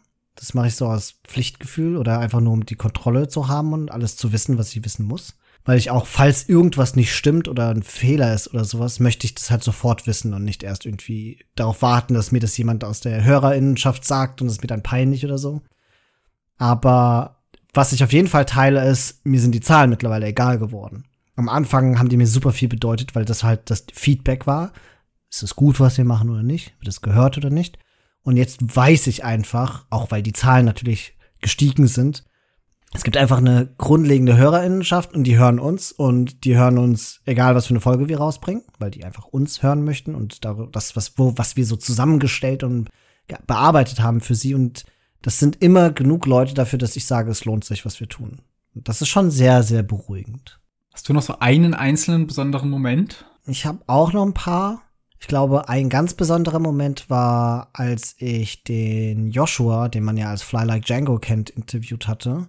Und da gar nicht das Interview, sondern das Nachgespräch, weil der Joshua so wirklich so aus, es kam mir sehr spontan vor, aber dann sehr ausführlich mich dafür gelobt hatte, wie gut ich mich auf das Gespräch vorbereitet habe. Weil er gesagt hat, er hat schon öfter Interviews gegeben, aber hat noch nie ein Interview gegeben, wo er das Gefühl hatte, dass die Leute sich ernsthaft darauf vorbereitet hätten. Das mhm. war jetzt so. Und ich bin ja schon jemand, der sich sehr stark über seine Arbeit identifiziert, das weißt du ja. Und es ja. hat mich es hat mich dementsprechend sehr, sehr gefreut, weil das für mich war das nicht nur ein Lob für unsere Podcast-Arbeit, sondern es war auch ein persönliches Lob mhm. für mich. Und das, das fand ich sehr, also das war ein Moment, da habe ich gedacht so, oh cool, jetzt das Interview hat dem Joshua auch ein bisschen was gebracht. Ja, und das ist ja natürlich die schönste Art ja. und Weise, Interviews zu führen. Das war auf jeden Fall so ein Moment. Und ich glaube, ein anderer Moment ist, der ist noch gar nicht so lange her, aber ähm, ich hatte das ja auch gesagt, da warst du gerade im Urlaub. Es hat sich bei uns ein alter, einer der ganz wenigen UnterstützerInnen aus der alten Zeit, bevor wir Age of Empires gemacht hatten, nochmal oh, gemeldet. Ja weil er unsere Dark Souls Podcasts nicht mehr hören kann und er die so sehr vermisst und er hat diese ganzen Podcasts, die wir gemacht haben, schon zwei, dreimal gehört und er möchte sie jetzt noch einmal hören. Und der wird das hier niemals hören, was ich sage, weil er unseren Age, der hat mit Age of Empires nichts zu tun. Ne? Das heißt, er hört diese neuen Folgen gar nicht, aber er wollte so gern noch mal die alten Folgen hören. Und er hatte sich dann über Instagram gemeldet und es geschrieben und ich weiß nicht, mir ist das Herz aufgegangen, weil ich dachte, es ist so schön, auch wenn diese ganzen, wenn, wenn dieses alte Podcast-Projekt nicht mehr existiert, aber es gibt mindestens einen Menschen, der findet diese Folgen so gut, dass er sie wirklich vermisst und jetzt gerade noch mal zu dieser Weihnachtszeit einfach noch mal hören wollte, weil es für ihn so Comfort-Podcast ist. Ja. Und das ist also, toll. Ich fand das so schön. Und dann, ja, reakt, ja, schalten wir es ihm natürlich auch noch mal frei, dass er die Sachen hören kann. Und ich bin, bin einfach sehr glücklich darüber. Und es hat mich auch ein bisschen dran erinnert, wie du als wir, als wir diesen Entschluss gefasst hatten, jetzt Age, exklusiv Age of Empires zu machen, hattest du ja schon ein bisschen mehr mit dir gerungen als ich, weil du gesagt hast, aber unser ganzes Werk und es kann doch nicht verloren gehen. Und du warst es ja. ja dann auch, der gesagt hat, aber dann machen wir mindestens dieses YouTube-Podcast-Archiv, dass die alten Folgen noch da sind. Ja. Und jetzt lässt mich YouTube nicht mehr rein. Ja, das müssen wir noch regeln. Das kriegen wir noch hin, aber das war halt genau das, ne? Also im Grunde war das für diese, für diese Person, ja. dass die das noch machen kann. Und das ist alles so zusammengekommen und es hat mich so innerlich so einfach mit, mit Glücksgefühlen erfüllt. Das war auch ganz, ganz besonderer Moment für mich. Und um das gegengesetzte Spektrum aufzumachen, jetzt haben wir natürlich über tolle Momente und Dinge ge gesprochen, die wir ganz schön finden.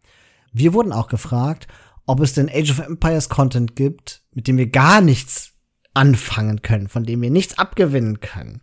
Dinge, die wir nicht mögen, die Age of Empires betreffen. Felix, wo, was gibt es, wo man dir sagen kann, hier, schau mal, voll interessant. Was kann dir YouTube vorschlagen mit total reißerischen Thumbnails und du sitzt davor, zuckst mit den Schultern und guckst was anderes? Was sind diese Contents? Oh, es ist so schwer zu sagen. Ich verbringe letztes Zeit so wenig Zeit auf YouTube. Es muss ja nicht YouTube sein, ne? Es kann ja auch andere Content sein. Also, ich konsumiere insbesondere seit wir jetzt den Podcast so, so ausführlicher Edge of Empires machen, sehr wenig YouTube, weil ich auch fast nur noch Edge of Empires spiele und mich über YouTube auch immer mit anderen Spielen dazu auseinandergesetzt habe und das fällt jetzt irgendwie sehr viel weg und mich zieht es deswegen gar nicht mehr so sehr auf YouTube und deswegen sehe ich da auch recht wenig Edge of Empires Kram. Irgendwie hat das generell vieles von dem, was auf YouTube stattfindet, komplett mein Interesse verloren, was aber weniger an den Themen liegt, sondern mehr so an einer gewissen Übersättigung, also einem Gefühl, einfach schon das meiste gesehen zu haben, auch an mhm. Kuriositäten, mhm. und dass ich dann lieber einfach selber spielen will in der Zeit. Also konkreten Content, dem ich nichts abgewinnen kann, das liegt dann oftmals mehr an den Personen als dem Inhaltlichen. Also vor kurzem irgendwann, weiß ich, wurde mir ein Video vorgeschlagen von wegen äh, Unique, Unique Unit XY kämpft gegen alle möglichen Einheiten, Kombinationen, mal gucken, wie sie sich schlägt. Und es war kein Commentary und ich habe mir das zehn Minuten angeguckt.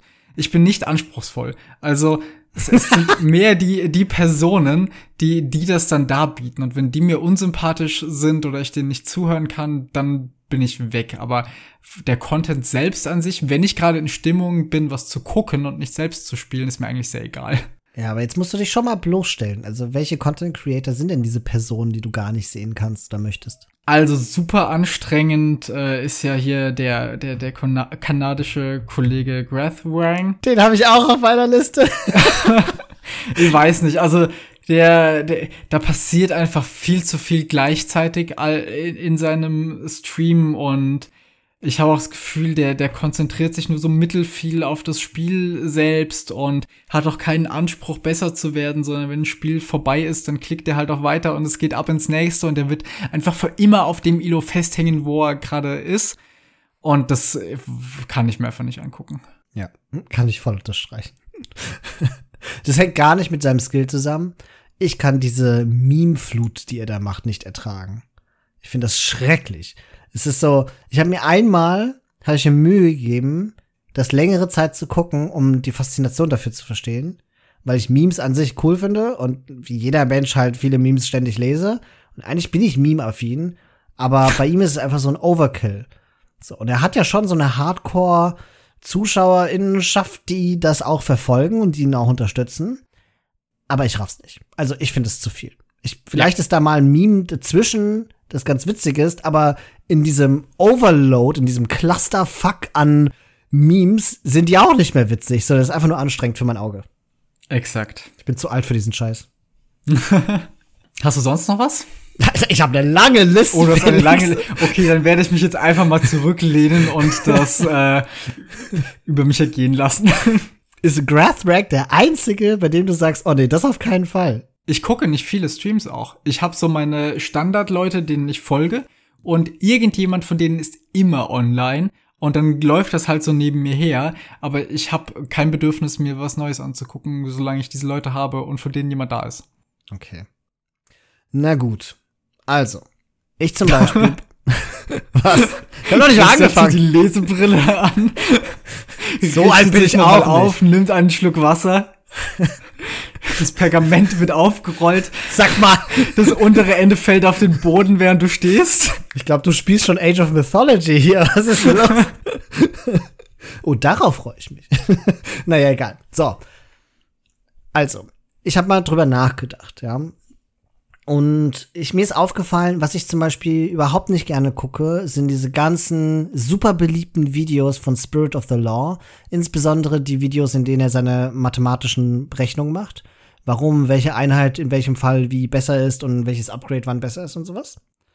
Das liegt bei mir auch daran, dass zwar alles, was er macht, ist schon, ergibt schon Sinn, aber ich kenne das einfach von meiner Arbeit her, das sind alles Laboruntersuchungen, die er macht. Künstliche Situationen, die mit dem eigentlichen Spielgeschehen nichts zu tun haben, weil das Spiel immer viel komplexer ist und viel mehr Faktoren mit einberechnet werden müssen, als diese sehr spezifischen Konstellationen, die Spirit of the Law macht. Und dann mag es zwar sein, dass, wenn man das so macht wie er, es eine statistische Wahrscheinlichkeit für bestimmte Faktoren gibt und die ist dann auch korrekt, aber die ist nur für diese Laborsituation korrekt und nicht für das eigentliche Spiel. Und ich sitze immer vor diesen Videos und denke mir, aber, aber, aber, und dann gucke ich es mir lieber nicht mehr an.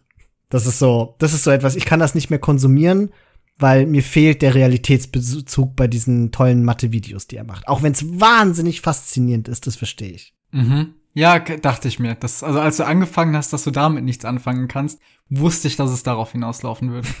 Zweiter Eintrag auf meiner Liste. Community Games. Insbesondere Community Games von T90. Irgendwie finde ich die nicht unterhaltsam.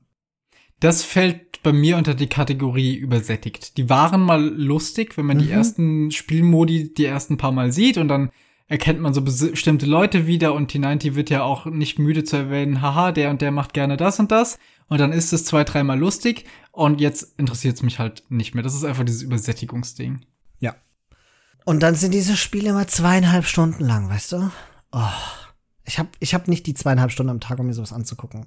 Und die Großteil davon ist ja auch wahnsinnig uninteressant. Das lebt ja nur davon, dass ich T90 mag und ich gerne T90 zuhöre und mir irgendwie anhöre, was der so erzählt. Und dann kann es egal sein, was es erzählt. Er hat so eine Art, ich höre mir das ganz gerne an. Ne? Mal ist es interessant, mal weniger. Aber das Video, also das der eigentliche Content, der da ist, der ist mir schnuppewurscht. Und ich habe aufgehört, diese Community-Videos zu gucken.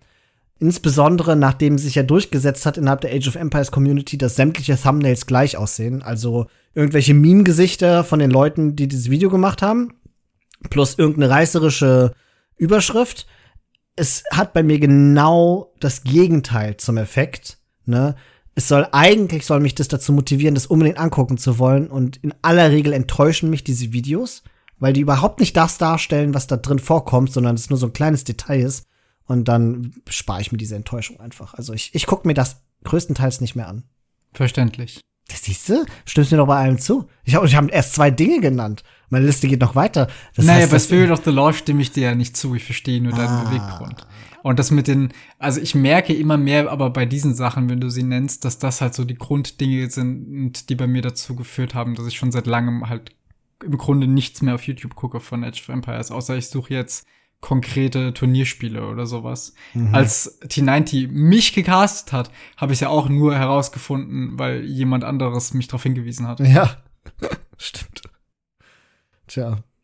MBL gucke ich zum Beispiel auch nicht so gerne, wenn er streamt. Stößt auf weniger Zustimmung von mir. Das dachte ich mir, deswegen habe ich die dramatische Pause hier extra gelassen. ich dachte, ich gebe dir Gelegenheit, mal direkt zu sagen, was? Ich, ich weiß, dass du ihn jetzt nicht so äh, toll findest und ich meine, es ist ja auch also gerechtfertigt, dass man ihn etwas äh, kontroverser wahrnimmt, aber ich schaue ihn trotzdem gern. Ja, ich weiß nicht.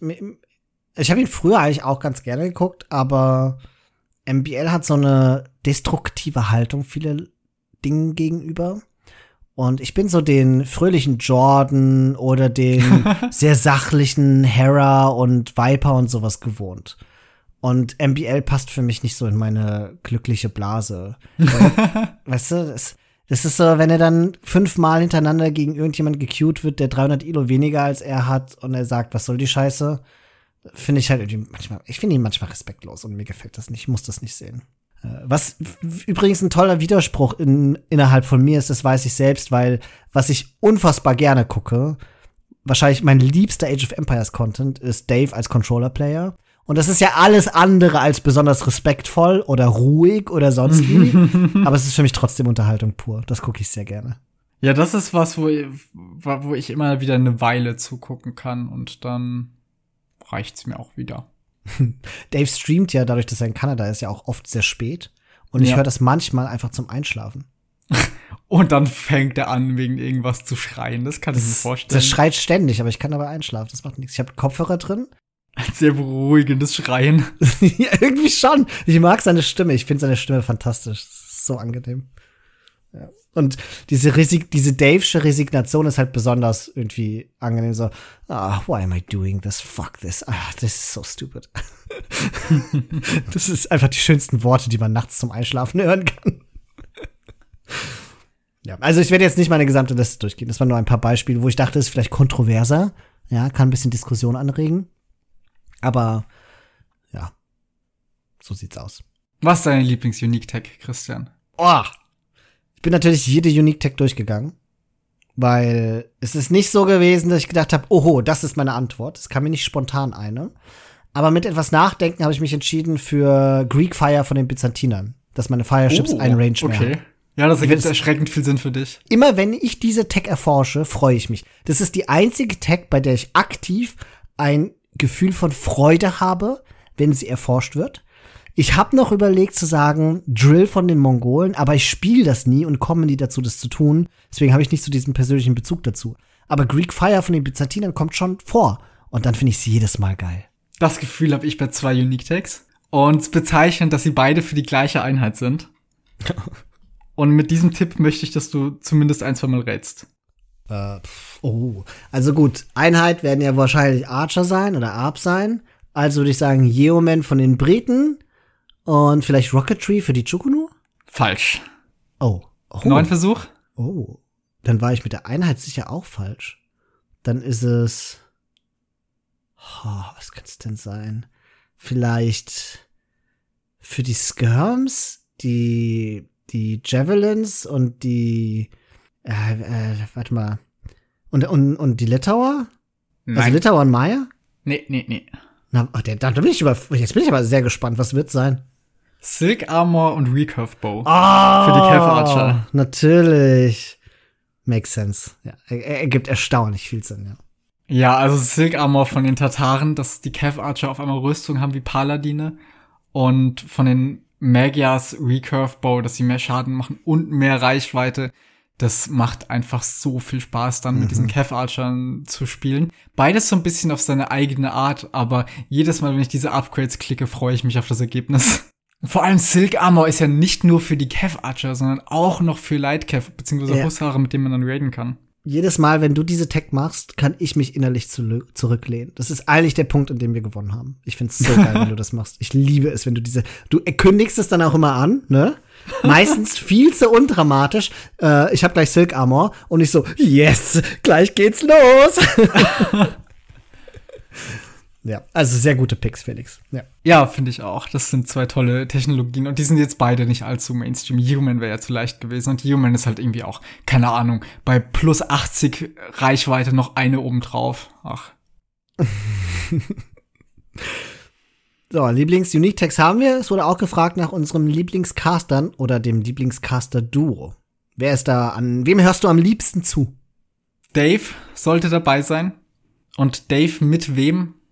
Weiß ich nicht so recht. Also er, Nilly ist äh, immer so eine Sache. Also die beiden, ich finde, die beiden haben sehr oft sehr gute Casts zusammen, aber es gibt auch mit Abstand die meisten äh, komischen Pausen einfach, wenn, wenn die beiden zusammen casten. Die Awkward-Pausen, wenn Nilly einen Witz macht und Dave, Dave kann das halt perfekt spielen, ne? Der weiß genau, dass es diese Pause braucht, damit der Witz so richtig wirkt. Ja, genau. Und ja, also ich, ich glaube womöglich sogar die beiden. Hm. Also ich habe hier auch stehen Dave plus X, was Age of Empires Caster angeht, aber mein absoluter Lieblingscaster ist tatsächlich Ossi Drongo, der castet Age of Empires 4 Spiele und nicht äh, Age of Empires 2. Ich finde, der ist noch mal auf einem anderen Level. Besser als alles, was Age of Empires 2 hat. Man könnte sogar das Argument einbringen, dass das nicht nur für Ossi Drongo gilt, sondern auch für ein paar andere Age of Empires 4 Caster. Leadercore sehe ich nicht auf demselben Niveau wie die anderen, aber. Aber wenn ich es nur Age of Empires 2 ging und ich da ein Duo aussuchen musste, ich wäre, glaube ich, immer noch bei Dave und T90 und nicht Dave plus Nilly. Aber in den letzten zwei Jahren ist das so nah aneinander gekommen, dass mir beide fast gleich lieb sind. Ja, mit gerade Nilly ist verrückt. Ich weiß noch, wie wir damals den PC zusammengebaut haben und äh, hatten was gegessen zwischendurch und wollten Age of Empires schauen. Nur Nilly war da und wir saßen beide davon so, boah, Nilly, wie kann man dem zuhören? Was ist los Ja. mit ihm? Und mittlerweile mögen wir beide Nilly so gerne. Ja. Es hat einfach sehr viel Gewohnheit gebraucht, dass wir uns an diesen deutschen Akzent gewöhnt hat. Also mir ging es jedenfalls so.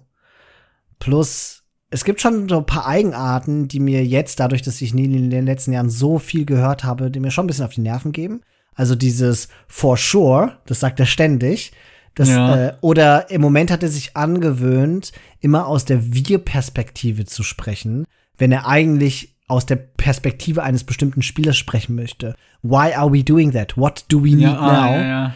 Und ich kann das gar nicht leiden. Ich finde, das ist passend, das ist für mich nicht wie Caster sprechen sollten. Also es gibt so ein paar Sachen, die macht Nili und die gefallen mir nicht und deswegen setze ich T90 höher als ihn.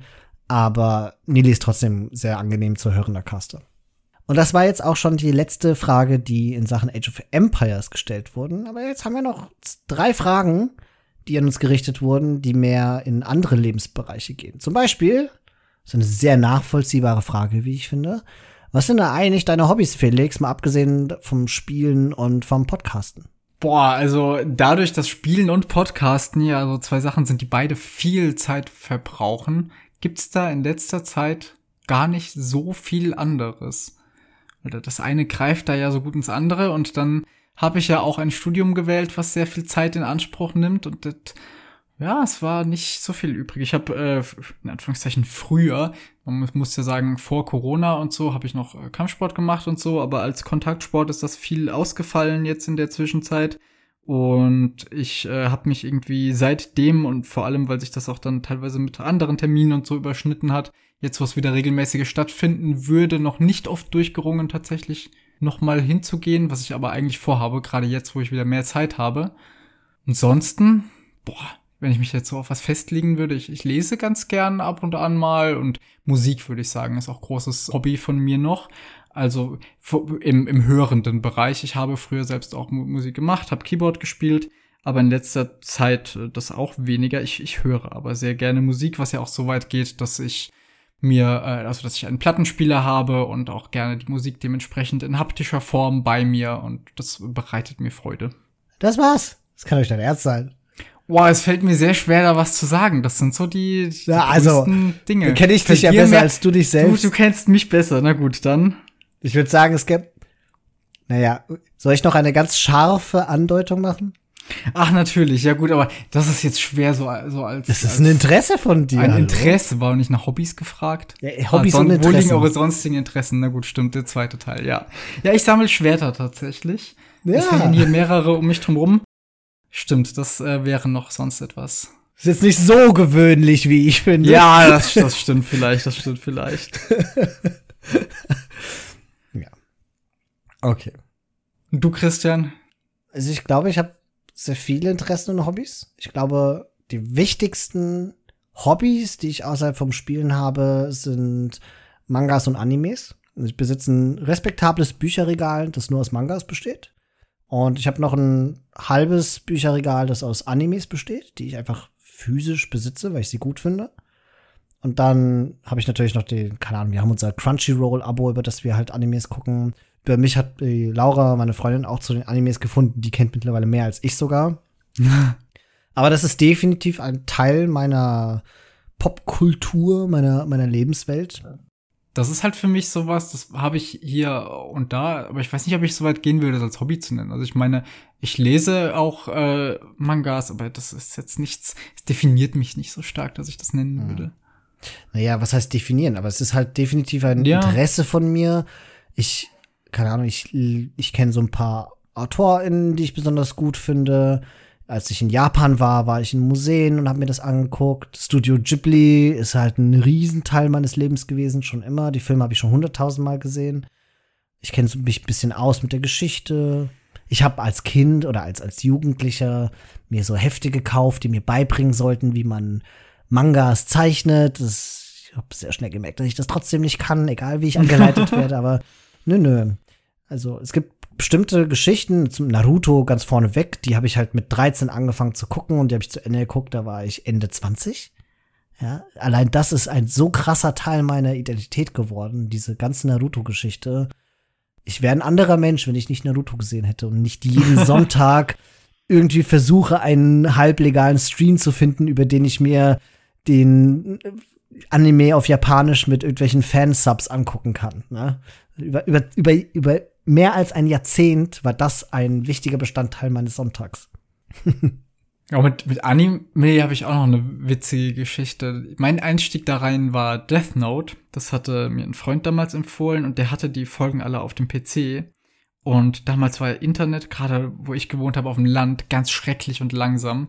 Und über Skype noch hat er mir damals die einzelnen Folgen geschickt. Wow. Glaub, so eine Folge zu übertragen hat irgendwie drei, vier, fünf Stunden oder sowas gedauert. Und dann konnte ich diese 25 Minuten immer gucken und musste dann wieder warten, bis die nächste ankam. Wir haben die damals bestimmt sehr legal aus dem Internet runtergeladen und dann auf CDs gebrannt und so getauscht. Ja, das ist wahrscheinlich effektiver. Aber der wohnte sehr weit weg, das ging nicht. Ich habe die CDs auch noch irgendwo. Ich weiß gar nicht, oh mein Gott. Wahrscheinlich kann man die gar nicht mehr abspielen. naja, ansonsten neuerdings seit einem bald einem Jahr, in einem Monat wird, wird es sich jähren, haben wir zwei Katzen. Und die nehmen doch einen gar nicht so kleinen Teil meines Lebens ein. Also Insbesondere halt, wenn ich zu Hause bin, logischerweise. Und dann verbringe ich doch beträchtliche Zeit mit ihnen. Mit gemeinsamen Spielen, mit Kuscheln, mit Beobachten. Gerade Coco, also die, die Schwester von den Geschwisterpaar, die ist dann doch ein bisschen mehr aufmerksamkeitsbedürftiger als der Carlo. Der Carlo ist eher so der Chillige.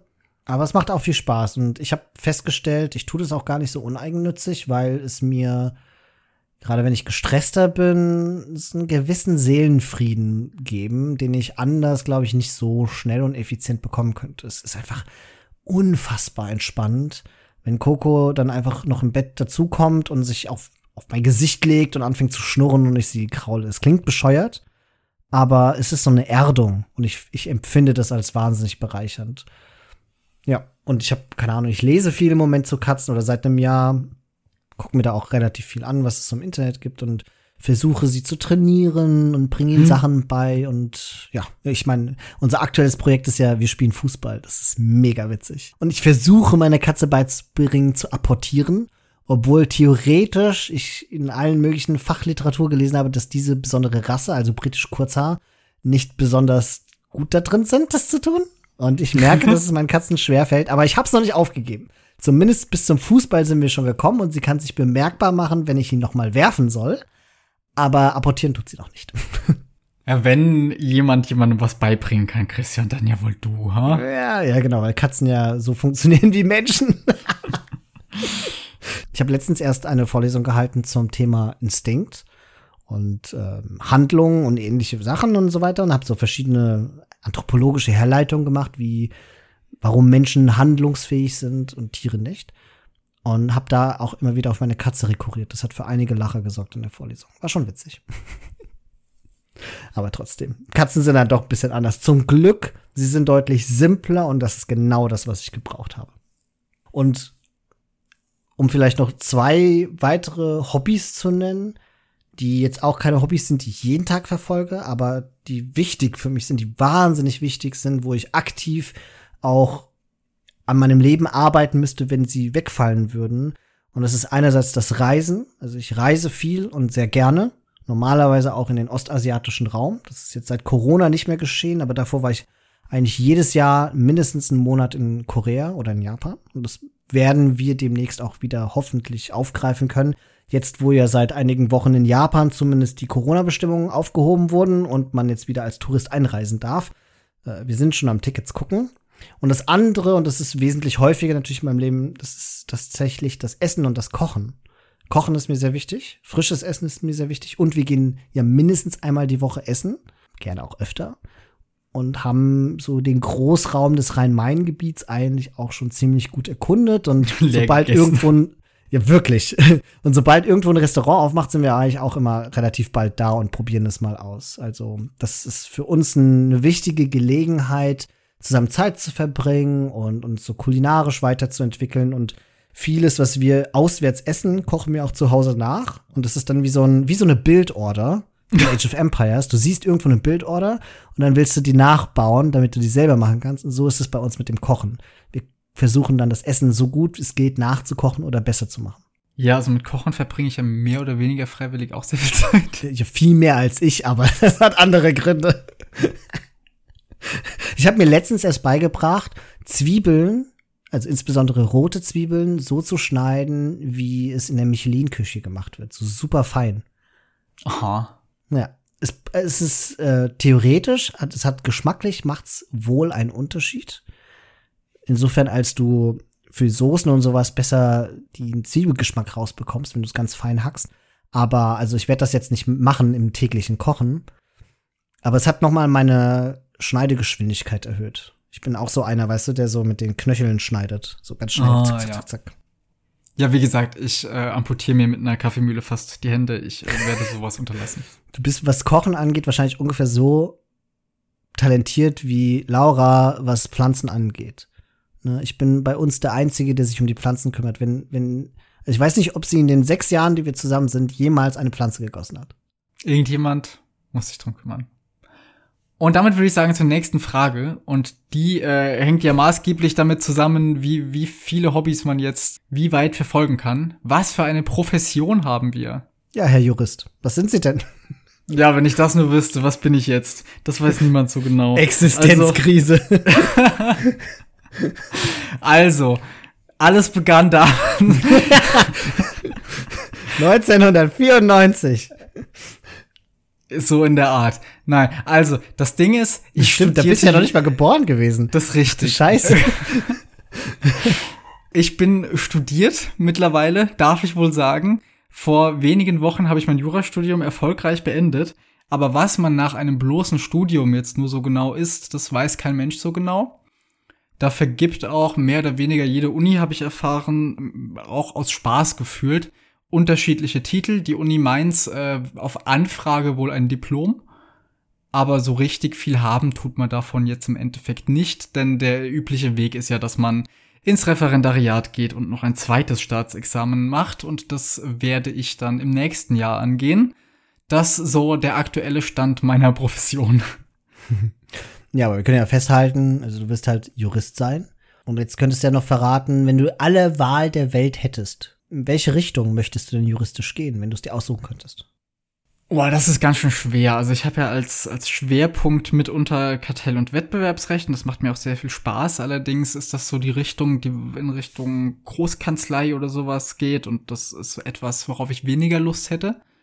Insofern weiß ich es gerade noch gar nicht. Ich hoffe, dass mir auch das Referendariat so ein bisschen Einsicht gibt, wo es denn dann genauer hingehen äh, soll und worauf ich konkret Lust habe. Ich merke, dass ich mit dem ganzen Fach generell Spaß habe, aber was genau jetzt das Ziel sein soll, weiß ich noch gar nicht.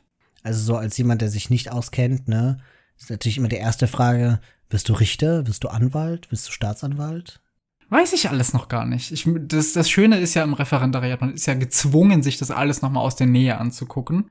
Und dann kann ich da vielleicht im nächsten Jahr, wenn wir so einen Podcast nochmal machen und jemand diese Frage stellt, qualifizierter darauf antworten. Momentan bin ich einfach nur gespannt, das mal alles aus der Nähe zu sehen und ein paar neue Eindrücke zu sammeln, was es dann geben soll. Ich vermute, du wirst Anwalt und nicht Richter. Und zwar in so einer mittelständischen Kanzlei oder sowas so einer nicht, also ein groß genugen, dafür, dass es Abwechslung gibt, aber klein genug dafür, dass du halt ein, wenn du möchtest, auch nur einen 75% Job machen kannst. Das wäre äh, der Traum. Echt jetzt? Und irgendwie auch das Ziel, ja. Na, siehste? Aber, also, die, mehr so die 75% als irgendwie die, als der, der genau wo das sein soll. Aber wenn es dann die, die kleine Kanzlei ist, ist das auch recht, wenn das äh, mir dafür reicht. Aber der, okay. ich sag mal, der, der Stress vom Selbstständigkeit, vom Selbstständigsein ist ja auch wieder so eine Sache. Das stimmt natürlich, ja. Deswegen ist das alles noch sehr, sehr unsicher. Aber ich, wie gesagt, das ist ja das Tolle, äh, dass man, ah, das Tolle daran, dass es so schlimm ist, dass man noch diese zwei Jahre Referendariat braucht. Man muss sich noch nicht direkt entscheiden. Auch wieder wahr. Und du, Christian? ich bin schon ein bisschen weiter als du. Äh, ich hatte Psychologie und Soziologie und Erziehungswissenschaft studiert und habe dann auch promoviert in der Erziehungswissenschaft an der Schnittstelle von Medienpädagogik und Persönlichkeitspsychologie und war dann knapp sieben Jahre lang an der Uni in Mainz beschäftigt als Wissenschaftler. Hab da halt eben Lehrveranstaltungen gehalten für meine Studierenden und an verschiedenen Forschungsprojekten gearbeitet und auch mein eigenes eben durchgeführt und bin jetzt seit bald drei Jahren, habe ich zur Technischen Uni in Kaiserslautern gewechselt. Tatsächlich nicht, weil ich weg aus Mainz wollte, weil ich lebe auch in Mainz. Das ist für mich eher ein Umstand, aber weil ich da einfach eine unbefristete Stelle bekommen habe. Und wenn man mal so eine Chance hat, muss man die auch ausnutzen. Und da mache ich im Grunde nichts anderes als damals auch in Mainz. Also ich bin immer noch Wissenschaftler da, habe meine Forschungsprojekte und ich habe mich jetzt, nachdem die Doktorarbeit ja vorbei ist, hat man den Luxus, dass man sich mehr oder weniger selber aussuchen kann, wie man weiter forscht. Und ich habe mich entschieden für Games im Unterricht. Ne? Also ich mache kleine mhm. Forschungsprojekte, in denen ich mit Lehrkräften zusammen Konzepte entwickle, wie sie in Schulen Spiele spielen können, damit die Kinder durch die Spiele etwas lernen können. Und mit Spielen meine ich halt zum Beispiel Age of Empires oder andere kommerziell erhältliche Spiele. Sehr gut, bring mehr Leute zu Age of Empires. ich habe aber auch Age of Empires 4 angeschafft für unser Projekt, nicht nur zwei, Felix. Och. Ja, 4 ist tatsächlich besser geeignet, muss man leider so klar sagen, weil die diese tollen Videos haben und die kann man super im Unterricht verwenden. Das hat Age of Empires 2 ja nicht. Es hat ja nur dieses tolle äh, Hintergrundbuch, wenn man so möchte. wo man vieles nachlesen kann, aber das ist halt Lesen. Und gerade für kleinere Kinder ist das teilweise zu anspruchsvoll und dann kann man mit denen tolle Videos gucken. Zum Beispiel dazu, wie ein Triebock funktioniert. Das ist so geil in Age of Empires 4 dargestellt. das ist ein Traum. Naja, jedenfalls, genau. Ich bin Wissenschaftler und ich forsche und ich lehre an der Uni. Und wie viel Freizeit bleibt dir da noch? Das war die nächste und letzte Frage. Oh ja. Es Wechselhaft, ne? Ja, es variiert sehr, sehr stark tatsächlich. Also ich würde schon sagen, ich habe, ich arbeite so eher so die 45 bis 50 Stunden die Woche und nicht so sehr 40. Das ist bei uns halt ein bisschen schwierig, weil wir haben keine Vertretung. Es gibt niemand, der meine Arbeit für mich macht, wenn ich krank bin oder so. Das heißt, ich, was gemacht werden muss, muss gemacht werden. Vieles ist so von Tag zu Tag oder von Woche zu Woche. Projekte haben Milestones. Alle von euch, die selber Projekte leiten oder so, die wissen genau, wie sowas funktioniert. Es gibt null Raum für Varianz. Man kann nicht irgendwas irgendwie verschieben oder sowas, weil da Gelder dran hängen. Also muss etwas fertiggestellt sein und Projekte werden immer viel zu, also notorisch viel zu eng getaktet. Dementsprechend arbeitet man eigentlich mehr, als man sollte. Das ist bei mir auch nicht anders. Dafür ist es halt schon eine coole Arbeit, mm, die größtenteils Spaß macht. Und ich habe noch das Problem, dass ich irgendwann viel Zeit eben bei meinem Vater verbringen muss, weil ich den pflege. Und sowohl die Arbeit als auch mein Vater sind beide nicht an dem Ort, an dem ich lebe. Das heißt, ich pendel viel. Ich verbringe eigentlich jeden Tag mehrere Stunden im Auto. Und am Ende kommt dann nicht mehr so viel wahnsinnig viel Zeit für Freizeit daher, wenn ich noch meine Katzen, meine Freundin und Felix und Age Vampires und Podcast dazu zähle, bleibt am Ende des Tages nicht mehr viel übrig. Das verändert sich aber so ein bisschen in der vorlesungsfreien Zeit, weil ich da viel mehr im Homeoffice sein kann also statt dass ich irgendwie drei, viermal die Woche nach Kaiserslautern pendel, mache ich es nur noch einmal die Woche. Und das spart halt allein am Tag zwei bis drei Stunden. Und diese Zeit kann ich meistens in Freizeit stecken. Das ist halt, das, freue ich mich jetzt schon drauf, Felix. Also jetzt ja Weihnachten zwischen den Jahren mache ich auch Homeoffice. Und dann ab Mitte Februar bin ich wieder für drei Monate im Homeoffice mit einmal pro Woche hingehen. Das wird ein Traum. Da freue ich mich jetzt schon so sehr darauf. Dann können wir auch mal wieder mehr spielen. Vielleicht bietet sich dann ja sogar mal an, dass wir mal wieder was anderes angehen als Age of Empires. Mal irgendwas Koop-mäßiges. Ja, ja, auf jeden Fall. Problem ist nur, ähnlich wie das halt mit Arbeitszeiten bei mir ist und die so stark projekt- und vorlesungsgebunden sind, so ist es auch mit dem Urlaub. Ich kann eigentlich nur zweimal im Jahr Urlaub nehmen. Deswegen mhm. nehme ich dann immer allen Urlaub, den ich habe. Und deswegen kann ich es mir halt auch leisten, einen Monat nach Korea zu fliegen. Ja. und so wird's, und das fällt in diese Zeit, ne? Das heißt, von der Zeit, in die wie ich in Spiele stecken könnte, in Freizeit, die verbringe ich dann wiederum mit meinen Hobbys, die ja dann nicht unbedingt Spiele-related sind, mal abgesehen von normalen Spielen halt, aber dann verreise ich halt mal für eine längere ja. Zeit. Und dann wird es wieder schwer, mit denen andere Spiele spielen. ja, jetzt musst du noch was dazu sagen. Ja, bei mir ist mit der Freizeit, also momentan habe ich sehr viel Freizeit, jetzt wo ich durch bin. Deswegen werden auch so die nächsten Wochen und Monate das sein, wo ich die 1700 wahrscheinlich schon angehen sollte bevor denn dann das Referendariat kommt.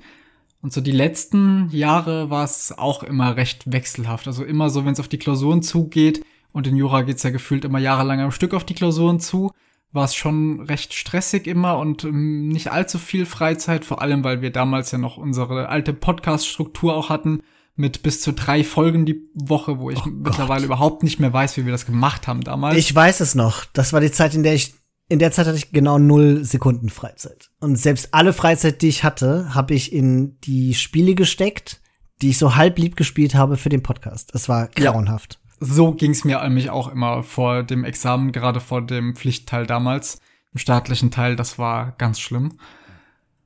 Und da war halt wirklich einfach, ja gerade auch bedingt durch den Podcast, sehr lange nichts mit Freizeit. Obwohl man noch gespielt hat, hat sich's nicht so sehr danach angefühlt. Ja, und ja das ist jetzt besser. Und bei mir halt jetzt gerade sehr viel besser. Wir sind es damals mit dem Podcast noch völlig falsch angegangen. Wir hätten zwei Folgen die Woche machen sollen und beide frei und wie jetzt auch einfach drauf hoffen, dass Leuten, die das gefallen, uns freiwillig unterstützen und ja. das nicht hinter eine Paywall machen. Jetzt sind wir klüger. Jetzt sind wir klüger. Und damit danke an euch, dass ihr das anhört und euch so sehr für uns interessiert, dass ihr auch Fragen gestellt habt zu uns als Person und äh, ich wünsche frohe Weihnachten. Ja, auch von mir schöne Feiertage.